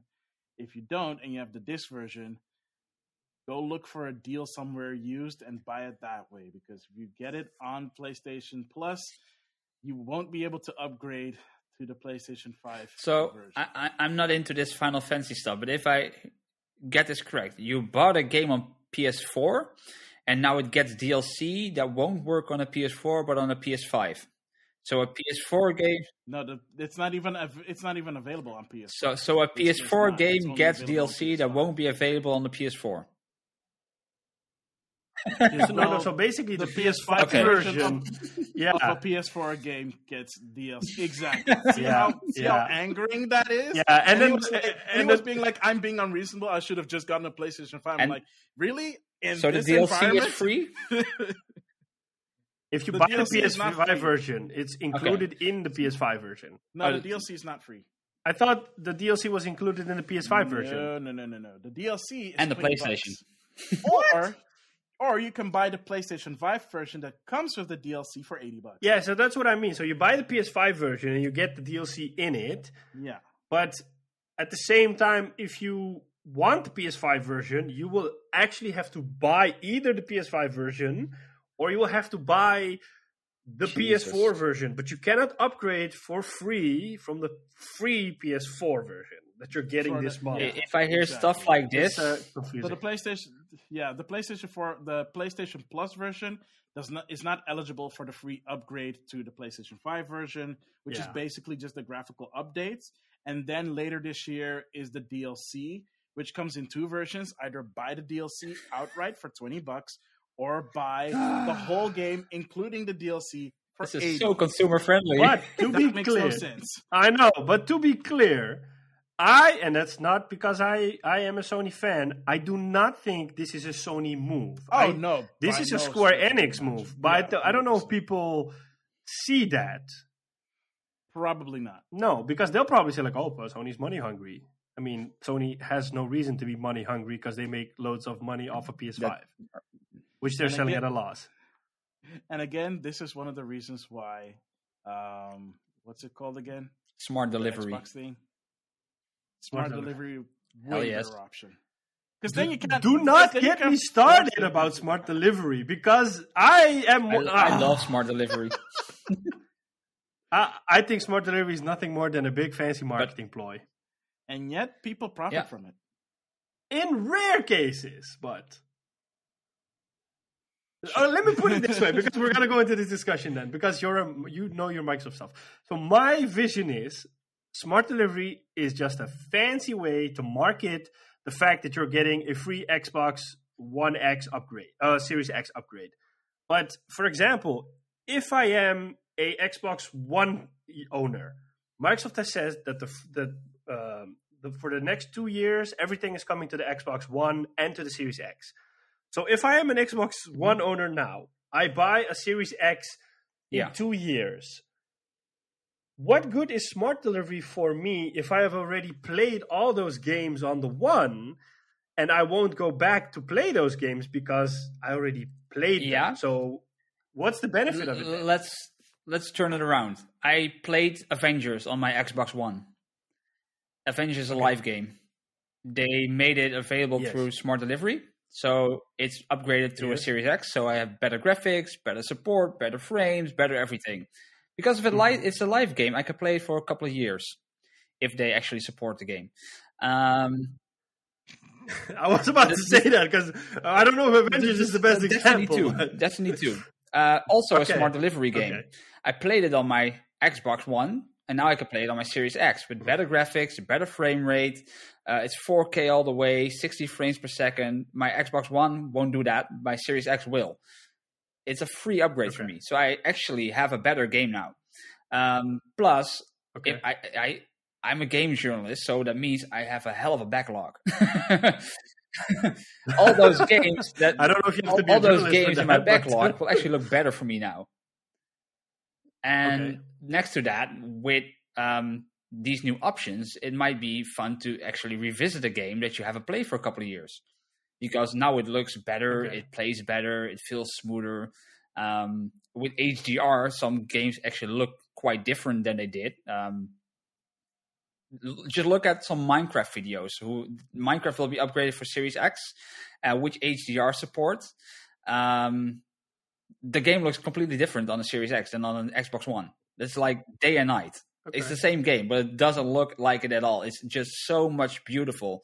More beautiful on the Series X, which sounds strange for a game like Minecraft because it's blocky as hell, but it looks so beautiful on a Series X. If you look those games side by side on YouTube or anything, then you then you have yeah, let's let's go back to that game because this actually looks interesting. And the, what I just love with the whole Xbox, Xbox Live, Xbox Store, Smart Delivery, that all my games that I ever bought are still with me, so I can play games that I own from my original Xbox. From twenty years ago, I can still play on my Series X. My three sixty games, my Xbox One games, my Series X games, they're all there. So I never lost my content. I, I always bought my games digitally, so I have everything right here. I, I, I can play a game from twenty years ago if I want. No problem. And that they they even, if like, let's say a game like Knights of the Old Republic, that's a, an Xbox One game, really Xbox One, the first Xbox, it, O G Xbox. O G. If I download it now, it will be upscaled to four K with sixty F P S. So even that game looks and plays better than it did twenty years ago without any developer meddling with it. So my old games are getting better. And that... I understand that part, but like the reason why I have an issue is because Sony has said... We're not doing a smart delivery label. If a developer wants to offer their games as a free upgrade, they're free to do it. I mean, Avengers is getting a free upgrade on P S five. A lot of games are getting it. But Sony's more like, we're not going to create this label or marketing term. We're just going to leave the option to developers. And the reason why I had an issue with it is that in leading up to the launch of the Series X, Microsoft constantly kept saying... Oh, smart delivery, blah, blah, blah, smart delivery. And it's the same stuff they pulled with crossplay. When when crossplay was an issue, when Sony said, we're not going to do crossplay, and Microsoft were like, yeah, but we just want everybody to be able to play with everybody. And then it became an issue that Sony didn't play cross, didn't uh, do crossplay. And then crossplay came out, and nobody's talking about crossplay. Heck, I have it turned off when I play Warzone because it's annoying. So, like, it doesn't feel like... The amount of buzz or the or the amount of issue they made of something doesn't look like it paid off because you're like, yeah, you kept moaning about crossplay, and a lot of times people don't use crossplay. So what was whole the, the whole issue about? And smart delivery kind of feels like the same thing, that they're constantly saying, oh, we support smart delivery. But people are like, yeah, but I get free upgrades on the P S five as well. So why are you slapping? I, I think the the the, the, the oh, big yeah, thing is um, that my download will know to which console it's downloading. So I don't download if I if I start my Xbox One now and I download uh, let's say Assassin's Creed Valhalla on it, it won't download the four K mm-hmm. assets that my Series X needs. So the download is actually okay. smaller on my One. Um, if I go to my Series X, uh, Assassin's Creed Valhalla is actually sixty gigabytes bigger because of all those assets. So it, it will save me hard disk space. And on a, PS, on a PlayStation platform, that's not the case. You download the, It does on a PlayStation. It does now? If you download, it, it does. It does. It did from launch. So when you like, when I bought, uh, my first game was Spider-Man Miles Morales. So when I downloaded it, it asks me, do you want to download the P S five version or do you want to download the P S four version? That's it. So my choose. Xbox doesn't do that. He just knows you're on a one now. I download the one version. You're ah, on the okay. Series X now. We download okay. that. You, because you always because... get the best version for that system. Uh, okay, I'll give you that. I'll give you that. And don't forget, there were people on day one under PlayStation fives whose hard drives were being maxed out because the PlayStation five was downloading both versions yeah. despite that fact. Yeah, okay, they fixed that in an update. But, like... Okay, yeah, okay. Just saying. Okay, okay, Xbox okay, okay. did not have that issue. Okay, that's fair, that's fair. I know when to uh, when to consume. It's, it's just a, it's it's a small thing, but it's just really com- consumer friendly. That's it. It just you. It's yeah, easier for you. You just click download when, and the system will do the rest. That's it. When I hear it like that, it, it does make yeah. a huge impact. Yeah. Thanks, okay. Man. See, it's better to have somebody that does, knows the Xbox side of the story because, uh, you know, it gives you different perspectives. I, I'm honest enough to admit that. Thank you. But you're still yeah, not getting problem. Kojima, so. I'll, just for that, There's I'll send you a picture uh, later today where you actually see me shaking Kojima's hand, okay? Then I'll send my picture where I'm also on the picture with him so we can exchange Kojima pictures. I, I, I played Metal Gear Solid five yeah, on my Series X recently, so. Oh, nice. Nice. How was that? Still a great game. I saw it on discount on the PlayStation four. I was like, should I get it? Didn't you get it in P S Plus? Because it was free in P S Plus. No, I missed that one. Ah, too bad. I only played it's it once. It's a really great game. I, I only got Ground Zeroes uh, on P S Plus. The, yeah, I didn't like the ending. The, the opening of Metal Gear Solid five, if you play through that, the, the first ninety minutes... your head will explode. That good. That good. Yeah, yeah. it is. Uh, I I, yeah. I really think that's Kojima at his best. Yeah. Well, my head exploded for a different reason last week. Yeah. Because last week we had a Pokemon Presents. And again, with everything else, people's expectations were astronomically high. But in this case, I think most people's expectations were either met or they were disappointed that certain things weren't announced. Um, I don't know. I thought people's expectations would be surpassed with the one big announcement they made. Well, for me, it was surpassed. I don't know what it was with most people. The most people that I talked to were already impressed with the remake of Pokemon Diamond and Pearl um, coming to Switch, called Pokemon Brilliant Diamond and Shining Pearl. I'm still getting used to saying rolls right out of tongue. It's a mouthful. Jeez Louise.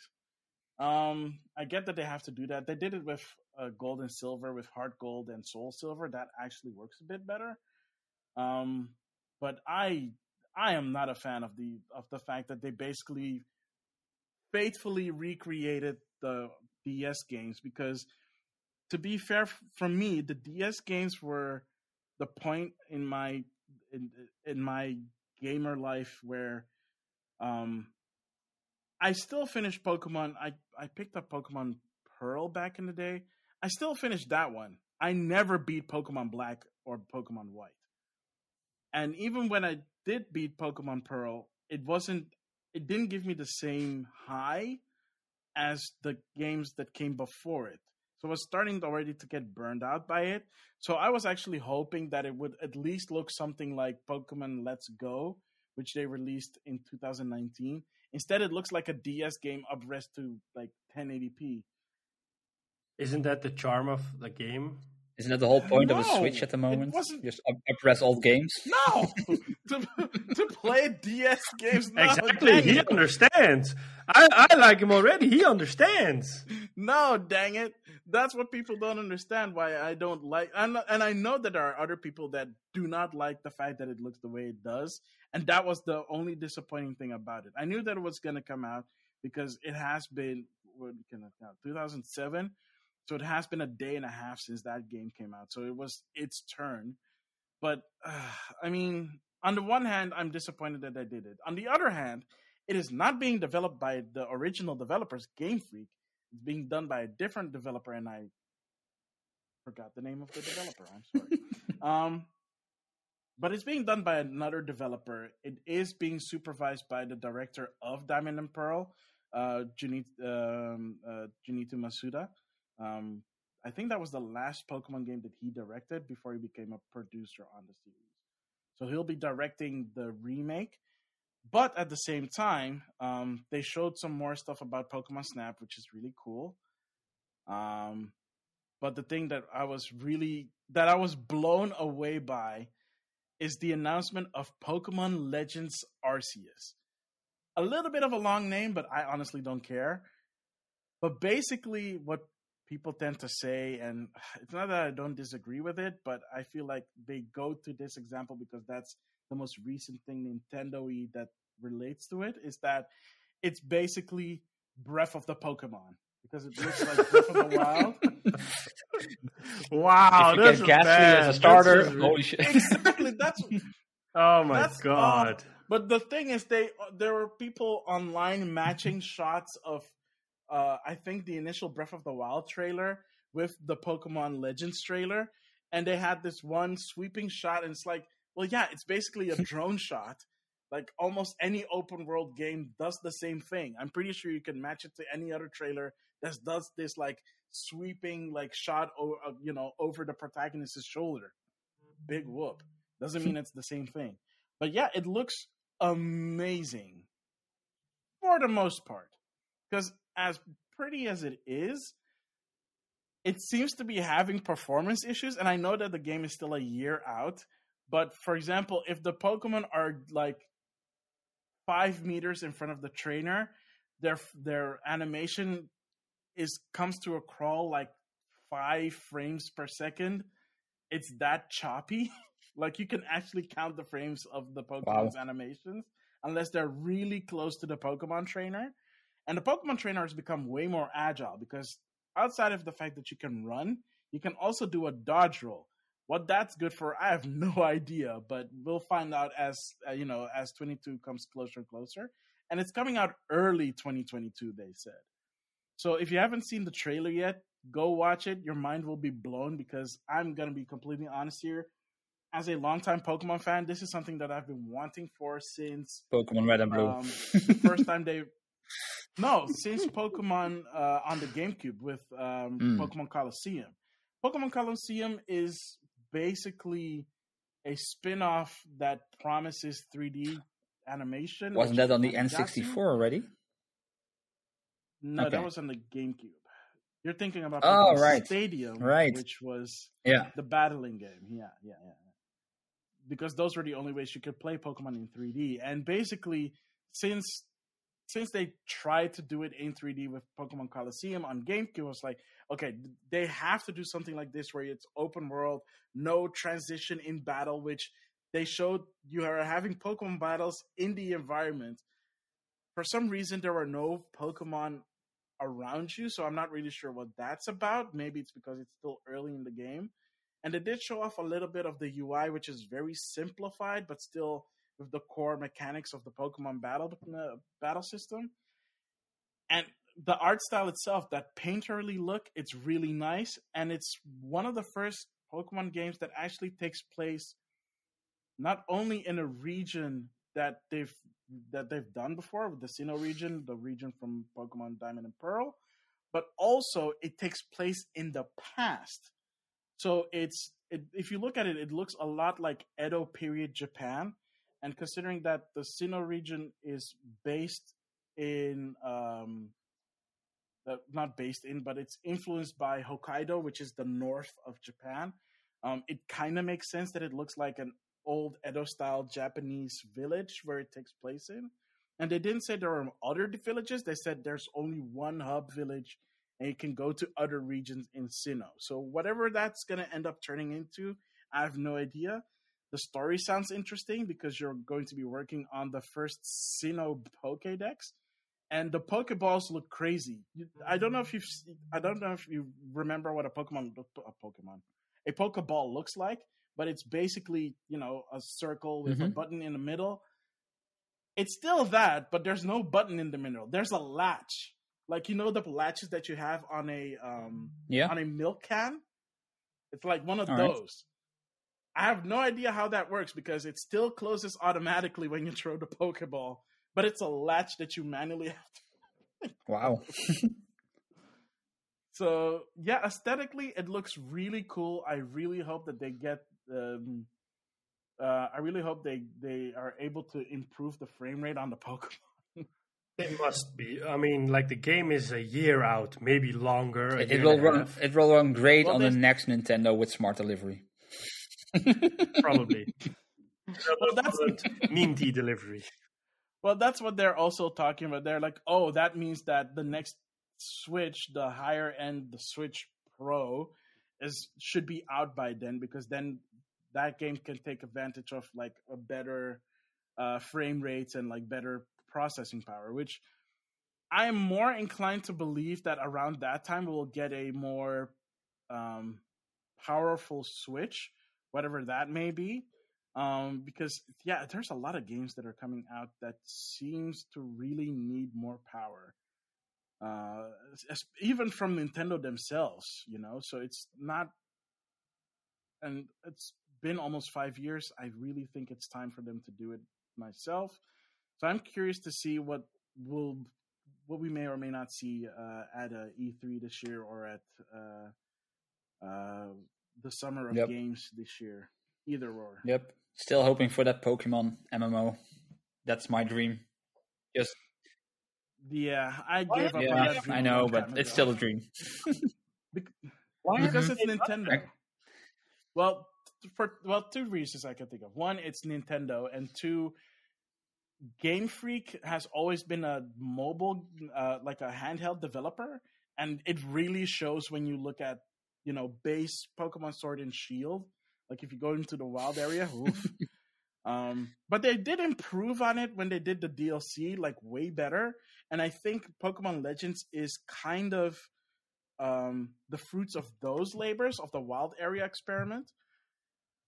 And the other reason is, of course, they don't want kids to go online in a perpetually online game, and they don't want to charge kids fifteen bucks a month to play a game online where, you know, people can interact with one another without any kind of restrictions. Who says that it's only kids exactly. that play these games? That's that's the reason why. We are grown ass men just talking about Pokemon. That is the reason why Nintendo has never indulged on an M M O for wow. Pokemon. Because it's grown ass men that are playing the game? No, that's because kids can interact with grown ass people that may not have the best intentions at heart. Wow. So la- that's also the reason why me Miiverse doesn't exist anymore. But how is it that I mean That that doesn't make sense. Uh, the P S four has sold over one hundred million. I mean, you can't tell me it's all adults playing on the P S four. No, but how many how many M M Os are there on the PlayStation four outside of Elder Scrolls? No, but I would... I would Elder Scrolls. Let, all right, Elder Scrolls. Let me put it this way. Call of Duty, Modern Warfare, and probably Black Ops Cold War is dominated by little kids that talk bad yep, to grown-ups. I know. yeah, yeah, yeah. So, like, why should if if a little if a little kid from the U K can talk bad stuff about Havix's mom? Why should Nintendo care about that? And like, hey, if you want to touch a Pokemon's funny business. Do your and thing. There's something I mean, called parental controls, like, of course. Exactly. Yeah, there is, yeah but per, have you ever seen parental controls work on an M M O? No, because I'm older than sixteen. So.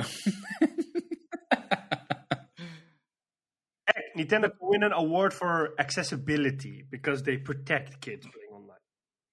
I mean, it's very simple. They don't want any bad press to come out of something like that, so it makes yeah. sense for them to not do it. I, it's disappointing, of course. But yeah, I wouldn't um, understand the argument because then Sony would have long gone stopped with with Fortnite because all of those little kids being naughty, naughty. towards each other. Yeah, yeah, naughty. Yeah, that's good for time, I guess. Yeah. I think uh, uh, we've uh, yeah. talked about uh, everything we can, right? I think so. Yeah, I think so. Yeah. Cool. Stick around. So stick around. We'll be right back with what we've been playing.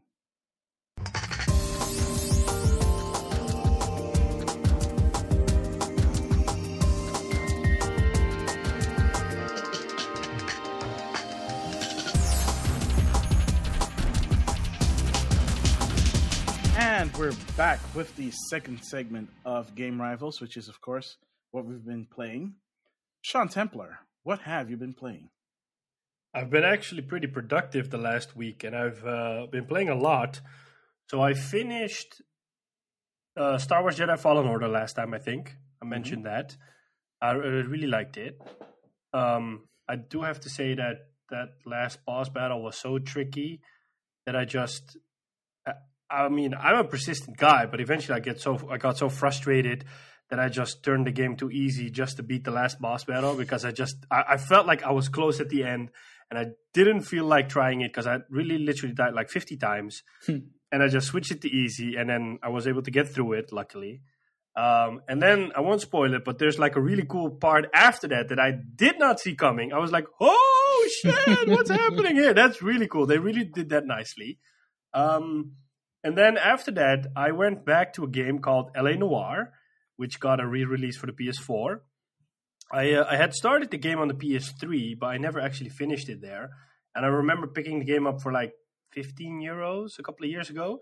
It was still sealed, so it had been in my uh, in my uh, backlog for that long. So I started playing that, and I finished it, and I think maybe like in two days or something like that. I just went like all in on it. Um, I really liked that game. Um, it was something else compared to what, what we've seen from from Rockstar, or at least being published by Rockstar. The only thing I had with the game is that. Um, The characters, of course, used a new kind of facial capture yeah. in which uh, every detail of their face was captured. But because it's so detailed, it didn't like it felt off because you have this super detailed face, but the animations around it don't feel like in the same level. So it kind of throws you off because you're like, whoa, this is a super expressive face, but the animations of the body are choppy compared to that face. So it sometimes takes you out of it. Um, the, the cool thing is, is that you could really tell when somebody's lying because you would just have to i- interrogate them. And you had questions, and then based on their response, you could say like, hey, uh, you're you're you could be a good cop or you could be a bad cop. Um, that would mean they were they were lying, or you could accuse them of something. And you could, if you really pay close attention to the characters, that sometimes you could just see them lying because they would either be really nervous or they would constantly like look away or they would avoid eye contact with you. Um, so that was really cool. The, the the funny thing about those things was that sometimes your character Cole Phelps felt a little bit too aggressive when saying something to one of the the person people he was interrogating. So that would be like strange because they they would say something really harmless. And then you would say, okay, let me just do the bad cop option because I don't believe them. And then he would speak in such a manner to them like they just committed murder, whereas it, the crime is all about theft, for example. So it's, it's just sometimes those reactions felt off. But um, I liked it. I, I wish Rockstar would make a sequel because, I mean, we're used to Rockstar only doing G T A games these days or Red Dead. And, and it's fun sometimes to see something different. Um, I think this, these kind of games do have a lot of potential. It's also because it's it's set in the nineteen sixties. You have some of the the famous uh, of nineteen fifties or sixties, some of the famous murders that happened back then, like the the Black Dahlia and stuff like that, uh, coming by. So it, it really felt nice. Um, after I finished that, I started playing the the Modern Warfare two remake, which came out I think two years ago. Um, I remember back on the P S three, I got the, the platinum for it. I didn't feel like doing a platinum run for this one, so I just played the single player. I, I was reminded again of how, um, how how awesome a Call of Duty single player can be because it's basically like this action-packed roller coaster ride, um, and it just feels so good. And, and especially in Modern Warfare two, where the Russians invade the United States, you're just in these suburbs, just walking in these really calm neighborhoods, and then all of a sudden explosions happen and you're fighting in between those houses where normally people would just live their lives. And yep. um, yeah, that, that felt really good. I mean, there's the, there's a part, of course, where you have to fight on the White House lawn and, and stuff is going down. Um, yeah, I, I like that one. And then I started playing uh, The Surge, which is basically a Souls-like sci-fi game. Um I'm I'm not a huge fan of Souls games, but I, I really want to play Demon Souls. So after I kind of had a taste of the Souls-like elements of Jedi Fallen Order, I thought, you know what, let me just dive into The Surge. Um, I, I like it, but I I noticed that I'm not used to playing Souls-like games, so I, I'm just too spammy on the attack buttons, and then your stamina runs out, and then you get your ass handed to you, and then you know, you you you have that a, a lot, so I have to get used to that. Um, I also started playing uh, because I, I just got a bit tired of dying constantly. Uh, yeah, I'm sure you did. Yeah, um, the Outriders demo came out last week, so I gave that a go. Um, that game is made by People Can Fly, who we might know from Soul from Bulletstorm. They're really proficient in Unreal Engine. They've they've also helped with a lot of games. I think they even worked on Gears of War. Um, yeah, they made the worst Gears of War game ever. Was it the uh, the, the prequel? Judgment. Judgment, yeah. Yeah, they did that one. I, I never played Judgment. Good for you. I'm not missing out, apparently. Um, yeah, so uh, the game really feels like this mix of Um, Mass Effect slash Destiny meets Gears of War. Um, it starts with that you're on, uh, you arrive on an alien planet after, or an alien planet, a new planet after traveling in outer space. There's apparently a tragedy that happens that causes Earth to become unlivable. So n- not the whole human race has made it out. Only a small fraction of it is alive, and you're trying to colonize this new planet. Um, And then you head down and stuff starts to go down. And um, yeah, that's basically it. I don't want to spoil a lot of it. Um, it has a lot of mechanics in there like Gears of War, so like a cover system. Um, it even has the look and press X to run the next cover mechanic, so it felt really familiar. Um, gunplay is really nice. Um, if you pick up new weapons, you can instantly see the, the, the newer stats of the weapon. Um, funny thing, if if you press the start menu, it looks like they copied that from Destiny, like one to one, with the same grid layout and the lines in there. I was like, whoa, is this Destiny I'm playing right now? um, I played it on P S five, and I was completely surprised. It looks amazing on P S five. It runs at four K sixty, or at least the developer says that they're aiming at that. Mm. And you can really feel the smoothness when you're walking around or running around. Um, a friend of mine played it on P C, and he says it looks even better on P C. And I already thought it looked really great on P S five.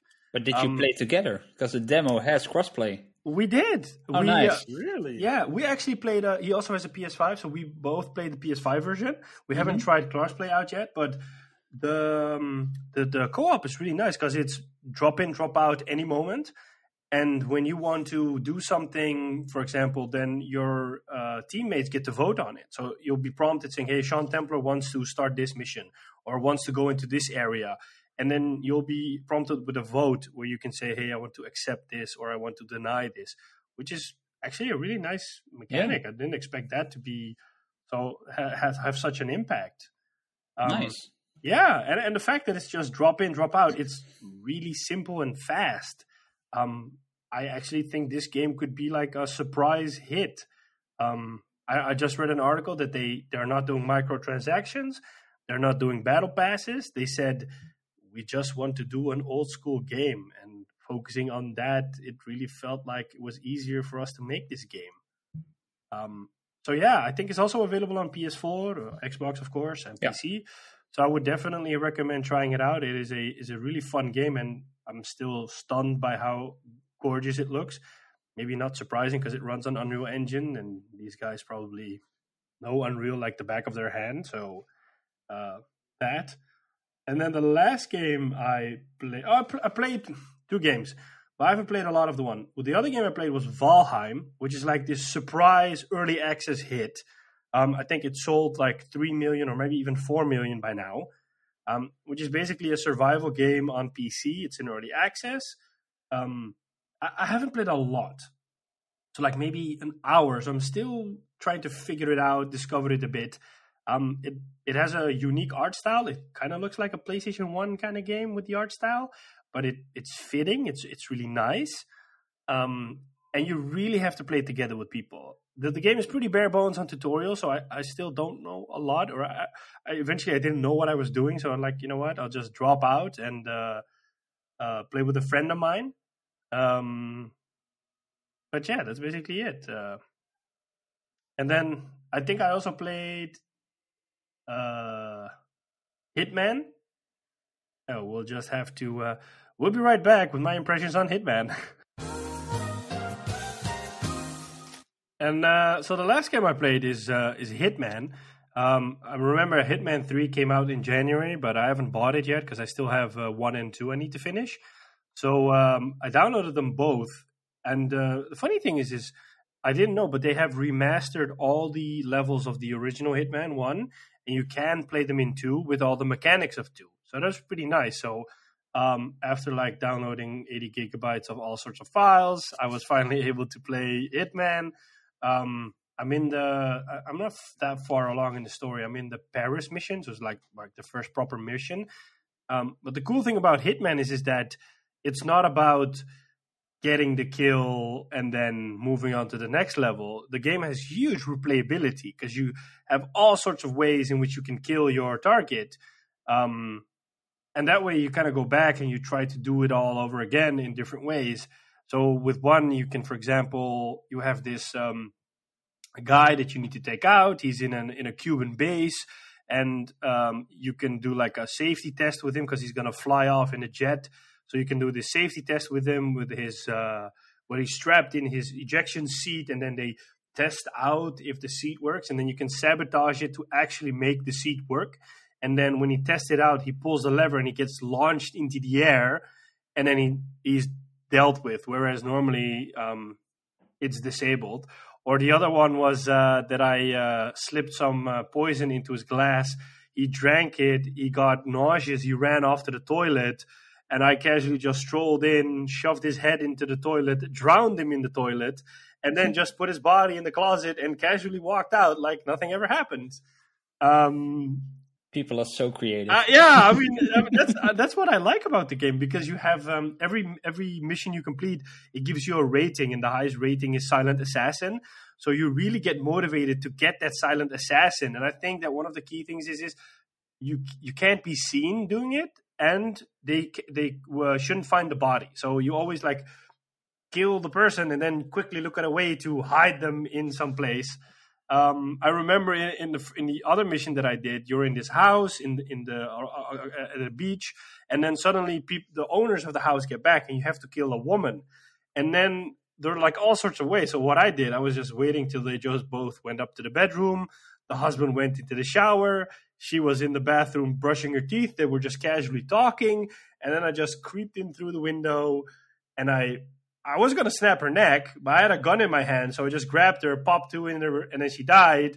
And then while the guy is talking, I just hid her in a closet. And then eventually the guy's like, why aren't you talking to me anymore? Hello? Hello? And then he goes out into the house where you're still trying to sneak out. So it's got, it adds some excitement to it. There's like a lot of stuff you can do in the game. And I haven't even started playing Hitman two. This is all just still Hitman one. Um, so yeah, I, I'm really liking the game. Um... A friend of mine, he's a, like a huge fan of it, and he always is like, I try to do all the challenges, get one hundred percent of the level, and the last thing I do is, is I just go guns blazing. I just grab a gun and I start mowing down everybody. I'm like, hey, that's also a way to get to the objective, right? Just shoot everybody, because you get um, points deducted if you kill people that you shouldn't kill. So that's also really nice. The game really encourages you to strictly only kill the per- the target and not just Rambo it through the levels. You can if you want, but uh, yeah. So that's basically my experience with Hitman. I'll probably jump in later tonight again. Um, and that's basically all that I have been playing. Uh, it's a lot. I normally don't play this much. That is a lot. Mazel tov. So, Havix. Yeah, I haven't played that much as he did. Um I recently started a big Star Wars gaming project, and that got me inspired to replay some Star Wars games and to actually one hundred percent them. So that means Whoa. one hundred percent the game and uh, unlock every achievement on them on Xbox. So I did that in the last couple of weeks for Jedi Fallen Order. Um, so I unlocked every achievement on that game. I unlocked every achievement on Battlefront two. And then I started Star Wars Episode one Racer and did the same on that one. So I uh, completed those three de- games. Uh, next to that, I played the latest Call of Duty game. Uh, I hate Call of Duty online, but I, I'm one of those guys who buys them for the single player. Um, so I had four, and hour, four or five hours fun with that one. Um, not the best Call of Duty, but it was fun. Uh, I think the, the ending of the game was lame as hell. Um, yeah, You're wherein... talking about Cold War, right? Yeah. Well, you don't yeah. go out for burgers with uh, President Ronald Reagan at the end? No. Oh, no, funny. Maybe in a secret ending, but no big explosions, no no fireworks, nothing. I just pressed a button and the game was over.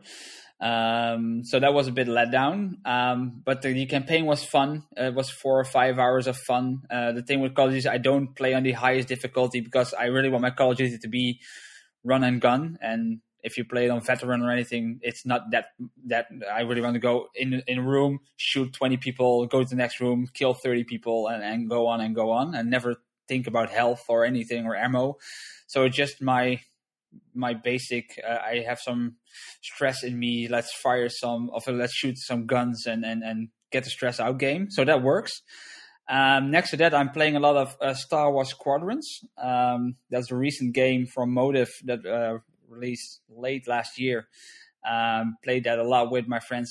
With the, the fun thing is my one friend has a P C, the other has a P S four, and I have the Xbox, so that's a cross-play party all all, all at once. um Played through that campaign again and a lot of online gameplay. And I play in the Medium. That's the first Xbox Series X exclusive game uh, that came out. And it's a horror game with a soundtrack from the guy that also did the Silent Hill soundtracks back in the day. Um, and the fun thing with the Medium is you play two games at the same time. So you have your normal game that's on the left side of the screen, and your character also has... an alter ego in another world, and that world is linked to your world. So let's say okay. it's the world of the dead, and she has the same stuff to do in that world as in normal world. She, she's like a it's something paranormal uh, activity going on, and what you do in world A will have interactions in world B. So the worlds cross together, but you play one character in two worlds at the same time. So you have to look at two games at the same time, uh, co-op with yourself. And it's a really fun engagement game. It's a real nice mechanic to have, um, because you're literally playing two games at the same time. It is not a scary horror game. So it's not the Silent Hill, Resident Evil like. It's not jump scares. It's just that psychological uh, horror that gets under your skin. And if you see a door, you don't want to go through that door because you know there's lots and lots and lots of nasty stuff at the other side of that door. But you go through anyway. Um, it has a decent story. It's not that long. I think I completed it in an hour eight or nine. Um, but it's a really cool game. So if you have an Xbox and uh, some hours to spare, it is on Game Pass. Um, so you can download it there. So it doesn't even cost you anything. Um But yeah, a really cool experience and really something I haven't played before. Uh, it really adds something new to the whole horror genre. So if horror is your thing, go check out The Medium. And I think that's about it. Wow. So a lot of Star Wars. um. So uh, a little bit more about The Medium because I'm really curious about that. Um, when you say it's two different games, yeah, does it yeah. mean that um, there are two different ob- objectives that you're trying to accomplish? Because you're saying that no. the main character has an alter ego, because the way it was presented in the trailers, mm-hmm. I felt that it's basically the same character, but yeah. they're doing two different things at two different times. Yeah. You, the, the, the left side of the screen is our world. And you could say the red, right side of the screen is the spirit world. Yeah. And she walks in both worlds. She she can cross over at any time that she wants.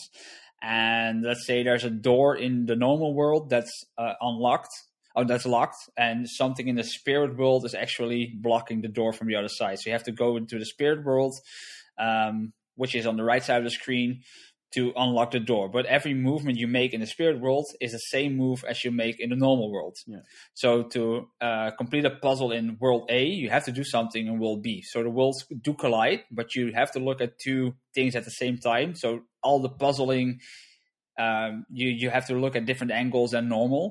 Um, next to that, because it's a spirit world, you also have an out-of-body experience. So she can literally get out of her body, and then you're literally playing Uh, the second world apart from the first world. Wow. So the, the the first world, she'll be, yeah, just a sack of flesh and bones, and her spirit wanders off uh, literally to do something.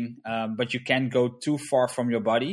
So that's in the whole puzzle and horror vibe. It, it, it's a really hard game to describe, but it's a really cool game to play.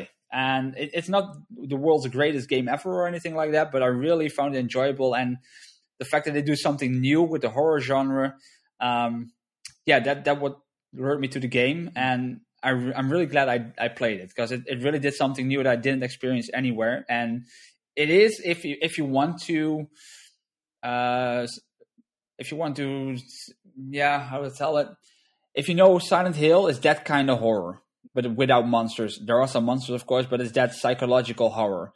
So not that in your face horror, but more stuff is going on, creepy music, you don't know, you don't see, but you hear.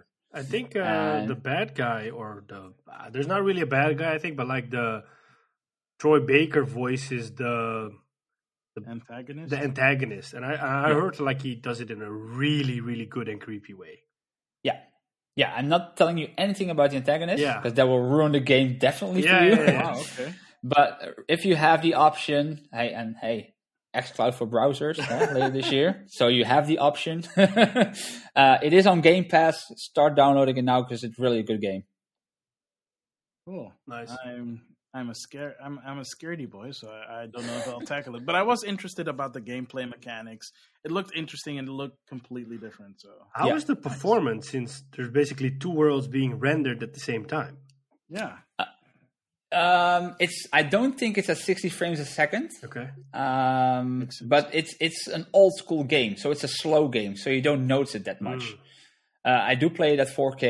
Um, But I don't. I, I read something online about yeah, there's some frame drops here and there, but I never experienced anything about that. Okay. Never. Can you? Uh, you probably can, but I don't know because I don't have an Xbox. But on the PlayStation, you can always choose between like a performance mode and a quality mode. Is that yeah. also available on Xbox? It is available on Xbox. I didn't see it in this game. Okay. Yeah. Assuming, nice. uh, I mean, I'm taking into account that it's made specifically for this platform, so yeah. I don't think it would necessarily need it unless...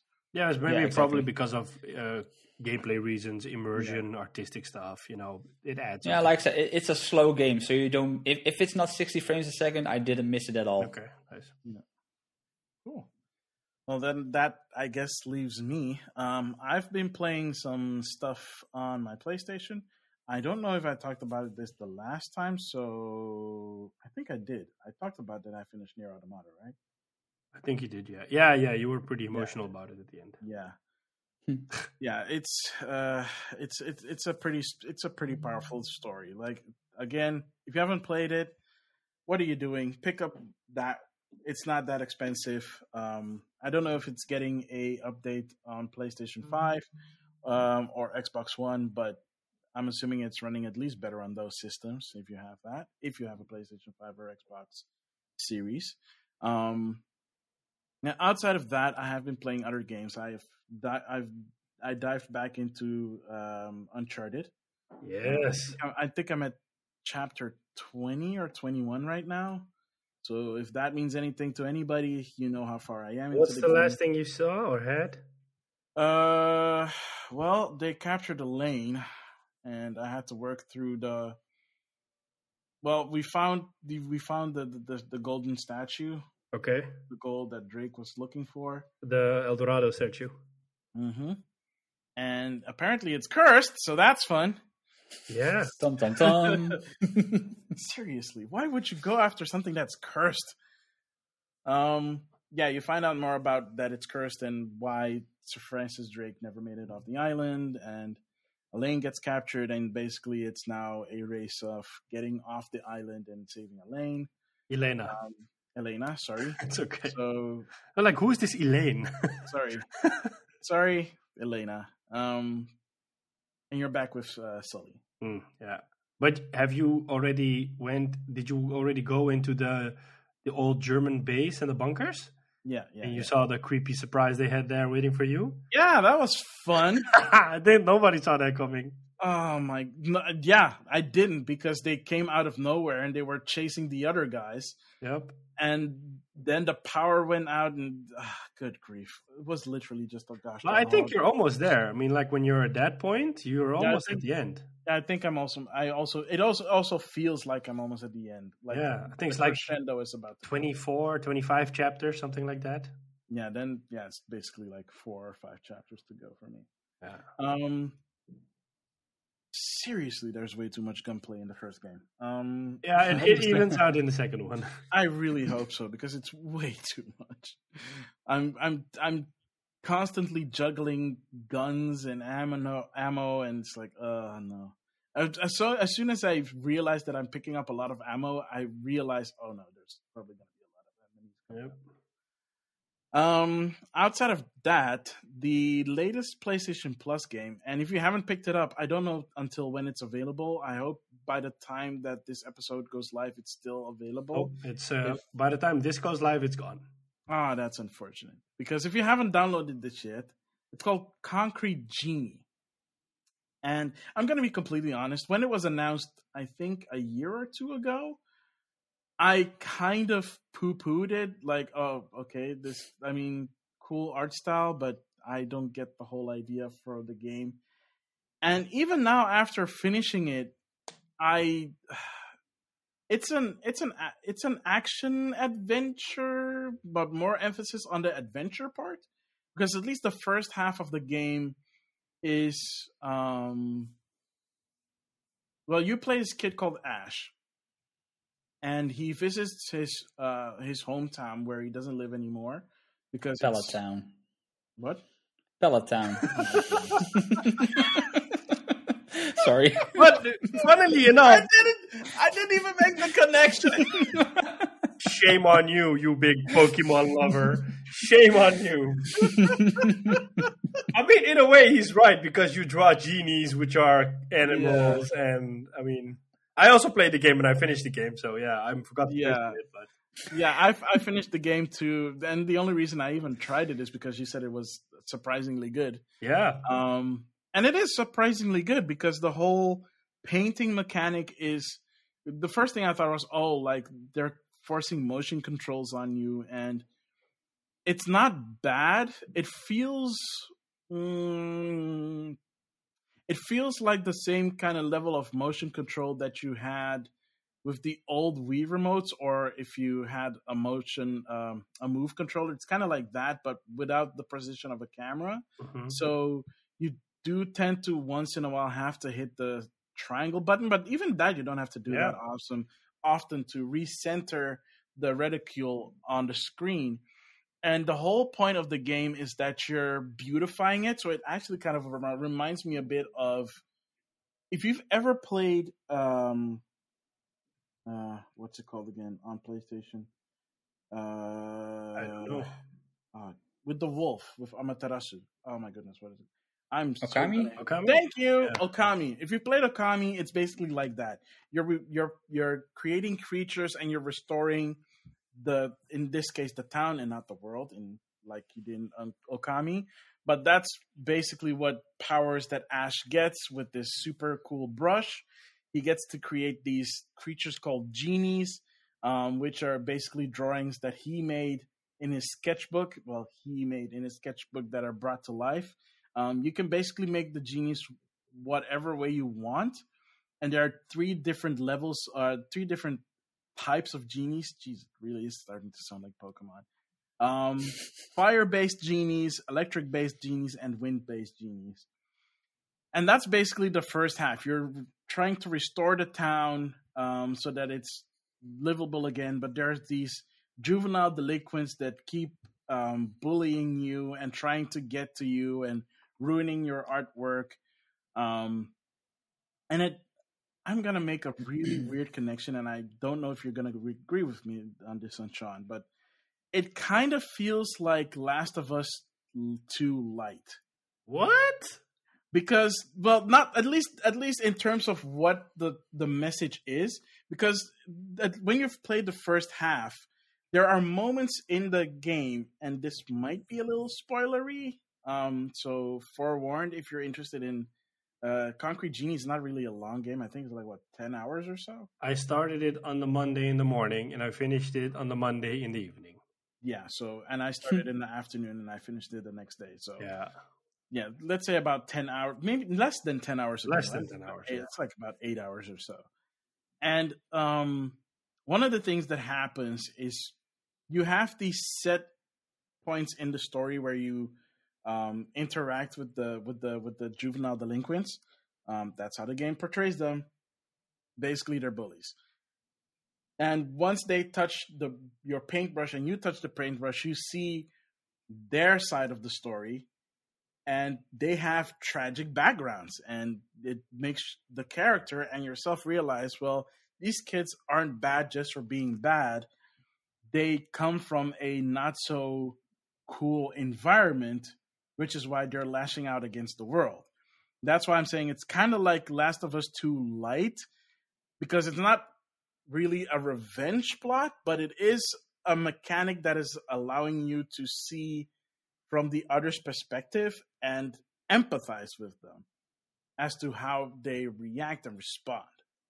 Nice. That's it. It's not about the revenge part. I'm not saying like there's some weird story stuff that comes up, but suddenly yeah, a masculine Ellie appear, uh, Abby appears in the world and hunts you down, and at, the rest is the, history. At the very least, I can say this about Ash. He's way more rational than Ellie was. Oh yeah. Ash is like a really sweet guy. Yeah, he's a, like he's a kid that you like. If if you were a kid, you'd hang out with this kid because, you know, he's very kind and soft spoken, and even like the genies are really kind and basically reflect his. The genies are quite funny because you can like yeah. feed them, and you can they, sometimes they'll you tell you like yeah you can, they'll sometimes say like I want flowers, and you can just draw flowers, and they'll be like super happy and stuff. I mean like. I played the whole game with the biggest smile in the world on my face because it's just such a fun and happy game. Nice. Until the second half happened, and then I was like, "Oh no, yeah, this is this is sad now." Um, but you know, at the end, you do, you, you know, the end does end on a high note, and then you can play the game in free paint mode, which is really handy because that allows you to get all the other achievements that you weren't able to get during the game, uh, during the story mode. So you don't have to replay the story or go back to specific chapters of the story just to, at least as far as I can tell. You can get all the achievements in free in free paint mode or free drawing mode, which is really handy because that at that point you're just go you're just choosing an area to go to and you're doing the missions there or the achievements. Nice. Sorry, achievements, trophies, um, and that's nice. I it, I think this is a game that's relatively easy to platinum. So if that's something that you want to do, um, do it. Uh, I don't know if I'm going to do it. I might. Um, I do want to revisit it again and do some more. I, I want to see how far I can take the creations. But you can, because you can always edit, re-edit the, the, the genies that you make. You can add like um, extra antennae or give them a mustache. Um, nice. Or give them weird tails or give them one tail or give them no tails or give them nine tails. Um, nine tails? It's a Pokemon, right? It. It's a Pokemon and it's an anime reference. Oh, okay. I don't watch anime. I know.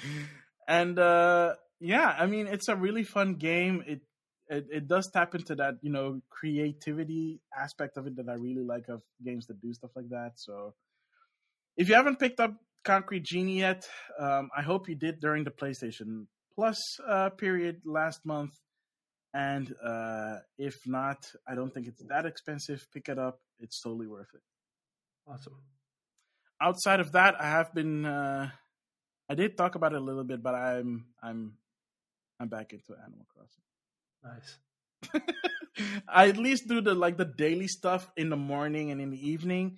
Um, I actually need more money because this month they finally made... Um, Super Mar- the Super Mario items available for the thirty-fifth anniversary. So we don't know if those items are going to disappear after March or if they're a permanent addition to the game. But I already started buying some stuff. The only downside is you can only buy five items a day from basically the in-game online store. And it's really annoying because you want multiples of items and you basically can't do anything but buy them five a day.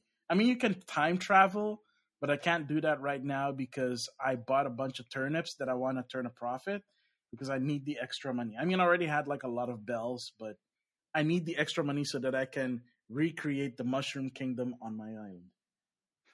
Sounds good. Sounds like a nightmare. That's what it is. And yet I am way, I'm back into the deep end. It's like, it's like the, it's like, we've come full circle because March twentieth is the one-year anniversary of Animal Crossing New Horizons. Oh, snap. So I'm pretty sure that a lot of people are coming back for the Mario content. I wouldn't be surprised um, because people have been waiting for that. And people are hoping that this month we'll get a direct for Animal Crossing for the one-year anniversary. And that um, we're that we'll be getting a bunch of stuff that were uncovered during... Uh, data mines when the game first came out, so elements that are still missing from the game. Hopefully they get reintroduced this year. Hopefully. Um, and outside of that, I have been playing, like I said before, Xenoblade Chronicles. Um, I've come to a point. I've come to a really difficult boss that is in a in that is in an area that is not just the boss, but also other enemies that are literally counterintuitive to what you're doing to the boss. So you're trying to attack the boss, and then there are these other enemies that get attracted to literally the special moves that you perform. So when you do a special move, they're like, oh, there's someone here. Let's attack him. And because they're corporeal, you have to use non-special moves to attack them. So you have to keep off the stupid monsters that keep draining your H P while you're also dealing with the giant boss who does big area of effects damage.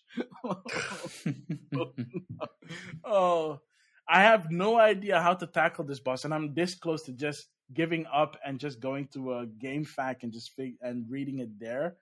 Because up until this point, I have not reached a GameFAQ to get to this point. And if I die one more time towards this stupid boss, I may have to. Because I just want to finish the game already. I just want to see the ending. I, because it's been... This is the third time I'm playing Xenoblade Chronicles. I just want to see the ending, finally. It's a, it's a good game. It's just sometimes there are some things that happen in these games that's like, either I have to grind like crazy, or I just have to read a walkthrough to figure out the best tactic for certain enemies. Uh, yeah, so I th- I think that's it. Other than that, I have played, like, I've touched on a few games here and there.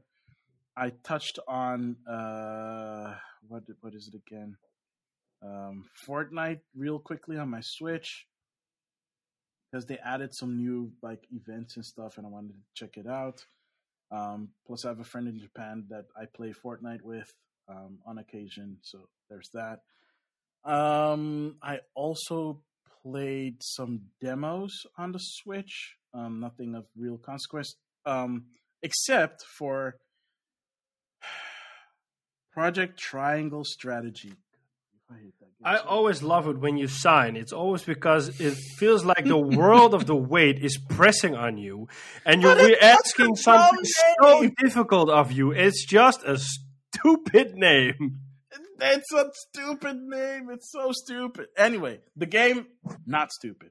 Really cool. Um, if you've played something like Final Fantasy Tactics, you kind of understand how it works. But in this tactical game, basically, you have the grid and you have the enemies. Whenever two of your characters are um, basically uh, in, a, in a what do you call it? in a pincer um, what do you call that again? Uh, in a pincer position, so one one uh, one of your characters in front, one of your characters behind the enemy. Once you pull off an attack, it always sets off a chain of a double attack. So both. Both of you attack, and if you hit the, the, the, the weak spot, you are most likely able to take out an enemy within the same turn, as long as they don't have like a really big health pool. Um, but they can also do that to you, so you really have to be careful in how you position your characters.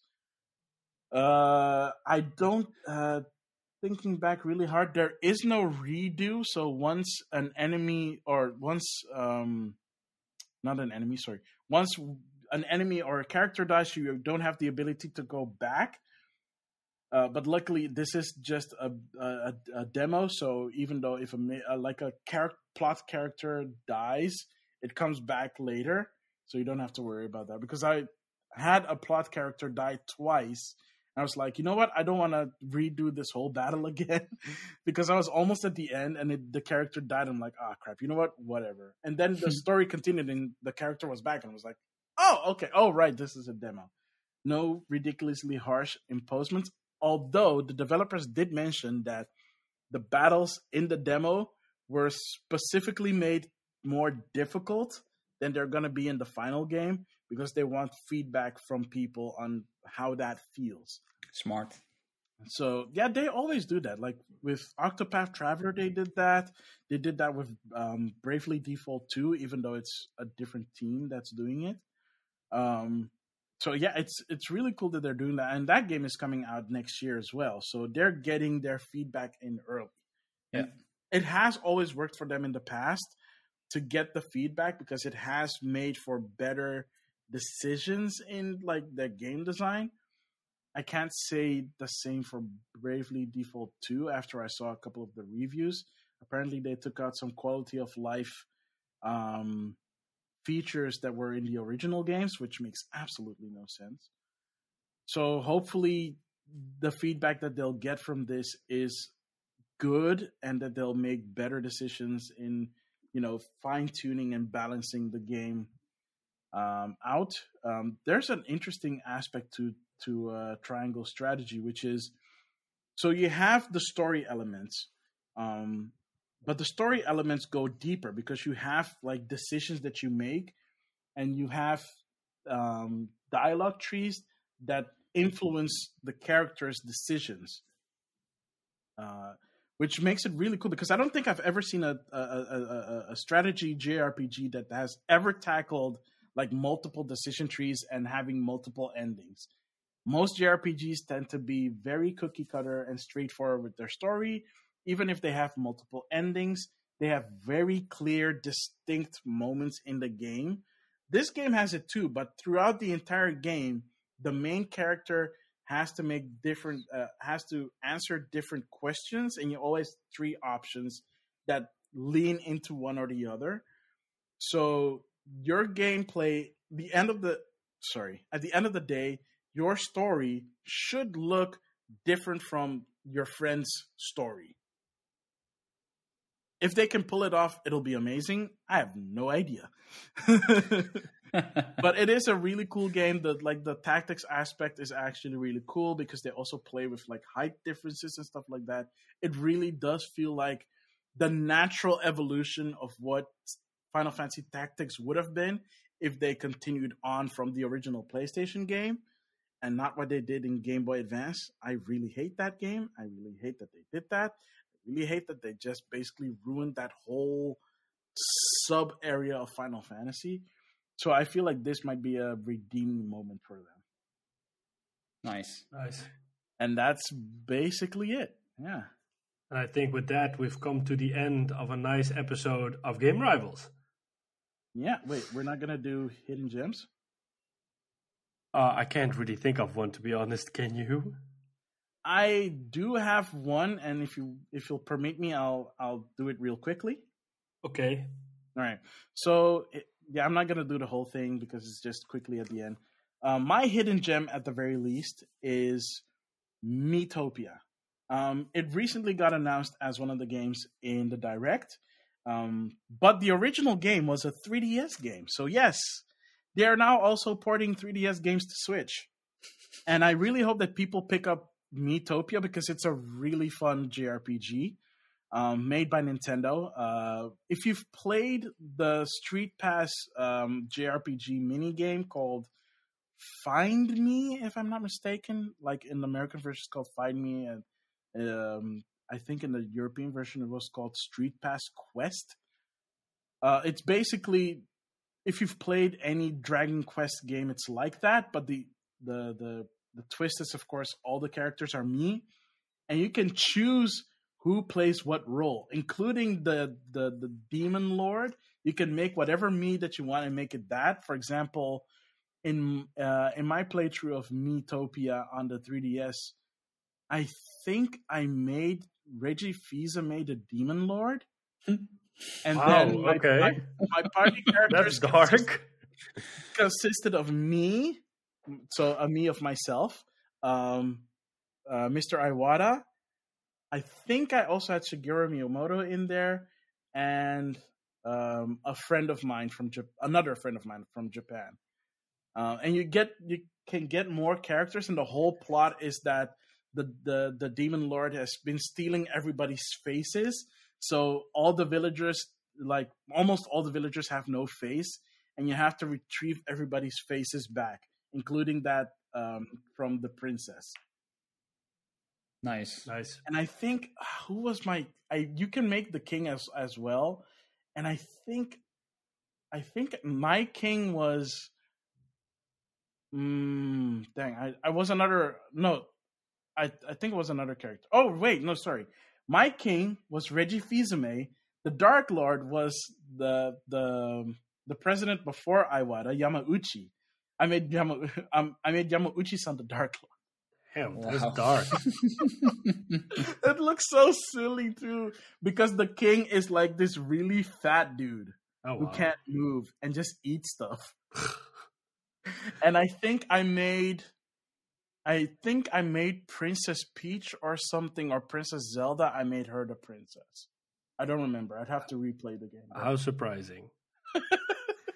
Oh, but but yeah, you can do crazy stuff like that. You can make any Mii characters you want, and then make them a part of your party, or like a crucial N P C, or what have you. And it's just it's just so much fun. Plus, there's a if you've played Persona five or Persona four or any of the other Persona games that have the the social link thing, you can also build up relationships within your party members so that they help each other out during battle.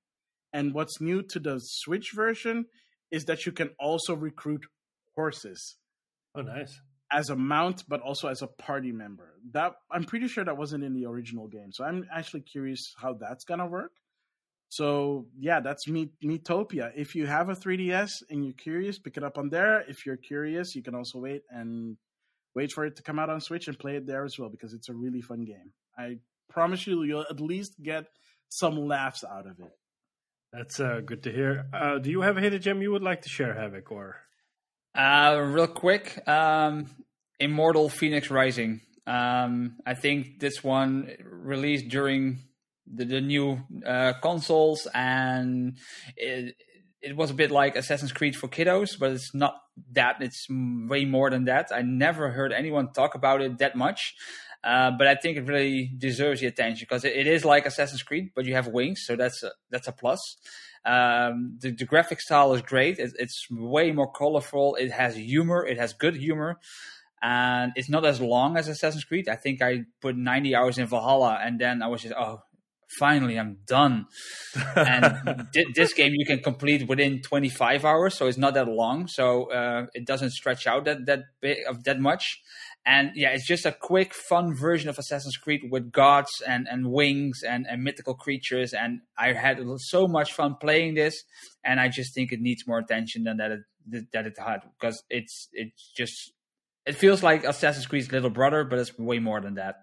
I uh, the funny thing is, is I have it on my list. I still want to play it, but it feels like um, Assassin's Creed scored better but sold less, or is less popular, and this game reviewed less, but it's popular. At least that's like the yeah. feeling that I'm getting. Um, yeah, it, it looks amazing, as you said, and I still want to play it. Um, yeah, if, if you want to get a visual uh, picture, Assassin's Creed and Zelda: The Wind Waker together, and that's this game. Nice. Yeah, yeah. I really recommend you to play it. Did you you played it on Xbox, or? I play everything on Xbox, buddy. Okay, okay. Yeah, but I think you also said you have a Switch, so. Uh... Yeah, somewhere, somewhere locked in a cage. The cool thing about that though is is that um, because it's using the new Ubisoft Connect, the save mm-hmm. file is transferable through all versions. So if you happen to have a Switch version and an Xbox version, you can easily transfer the save file from one to the other. Say, for example, if you're If you're heading out and you want to play it on the go, you can transfer the save file to your Switch, play it. When you come back, you transfer it back to your Xbox and continue where you left off. Yeah. Which yeah, is really awesome. Good because the Switch version looks fine, but it has some limitations to the visual. Yeah, I'm not surprised there. Lighting, specifically lighting. Yeah. And with that, we have come to the end of this really fun episode of Game Rivals. Thank you for joining us, Havik. Um, sure, no problem at all. Where can people find you? Because I know that you do a lot of cool stuff with Star Wars. It's one of your big passions. Yeah. Um, follow me on Instagram, at Star Wars Games N L. Uh, I have a big, big project coming up. I can't talk about it at this moment. Uh, but since May the fourth is just around the corner, I might talk about it soon. Uh, so just follow me on Instagram, and there will be a link in the bio over there to a YouTube page um, that's recently started. And on that page, I'll interview people who work on Star Wars. The first episode just went up. Uh, I talked with David Collins, who worked at LucasArts and now works at Skywalker Sound. Uh, so he did uh, some work on The Mandalorian, on the recent Star Wars movies, but he started with games like The Force Unleashed and that kind of stuff. So I had a fun interview with him. So if you have an hour to spare, listen to that, and more to come. And like I said, one big-ass project coming up on that YouTube page as well. So go to the Instagram page, and everything you need is right there, Star Wars Games N L. Awesome. We will uh, make sure to... Uh... Let people know, and I'm really curious now. Uh, so I can't uh, hope uh, May fourth is uh, can't get here fast enough. Exactly. Um, with that, you can find us uh, on all sorts of social platforms. Of course, the podcast is available on Anchor. Um, you can leave us also a voice message through Anchor. You don't have to download the app for it. There's a link in the description you can use. Um, we have uh, available. We're available on Apple Podcasts, Spotify, Overcast, Google Podcast. Uh, I say this every week, but if there's a cast, we're probably there. Um, you can email us, gamerivals feedback at gmail dot com. You can tweet at us, at game underscore rivals uh, underscore. Uh, Maximilian is also on Twitter, at Maximilian. Um, you can find us on Instagram at Game Rivals. That's where I'm mostly at. You can find uh, Maximilian on Instagram as well, at Maximilian underscore X. Head on over, check out his uh, Nintendo Direct response video. It's a really fun video. Um, and he does also sort of cool other stuff around Nintendo because, you know, we all love Nintendo.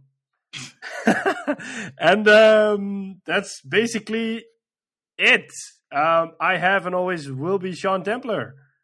I have and always will be Maximilian X. And I don't know if Havix wants to join in. I, I think I will be Havix for the rest of my life as well. So nice. Thank you for joining, and we'll catch you on the next one. Later.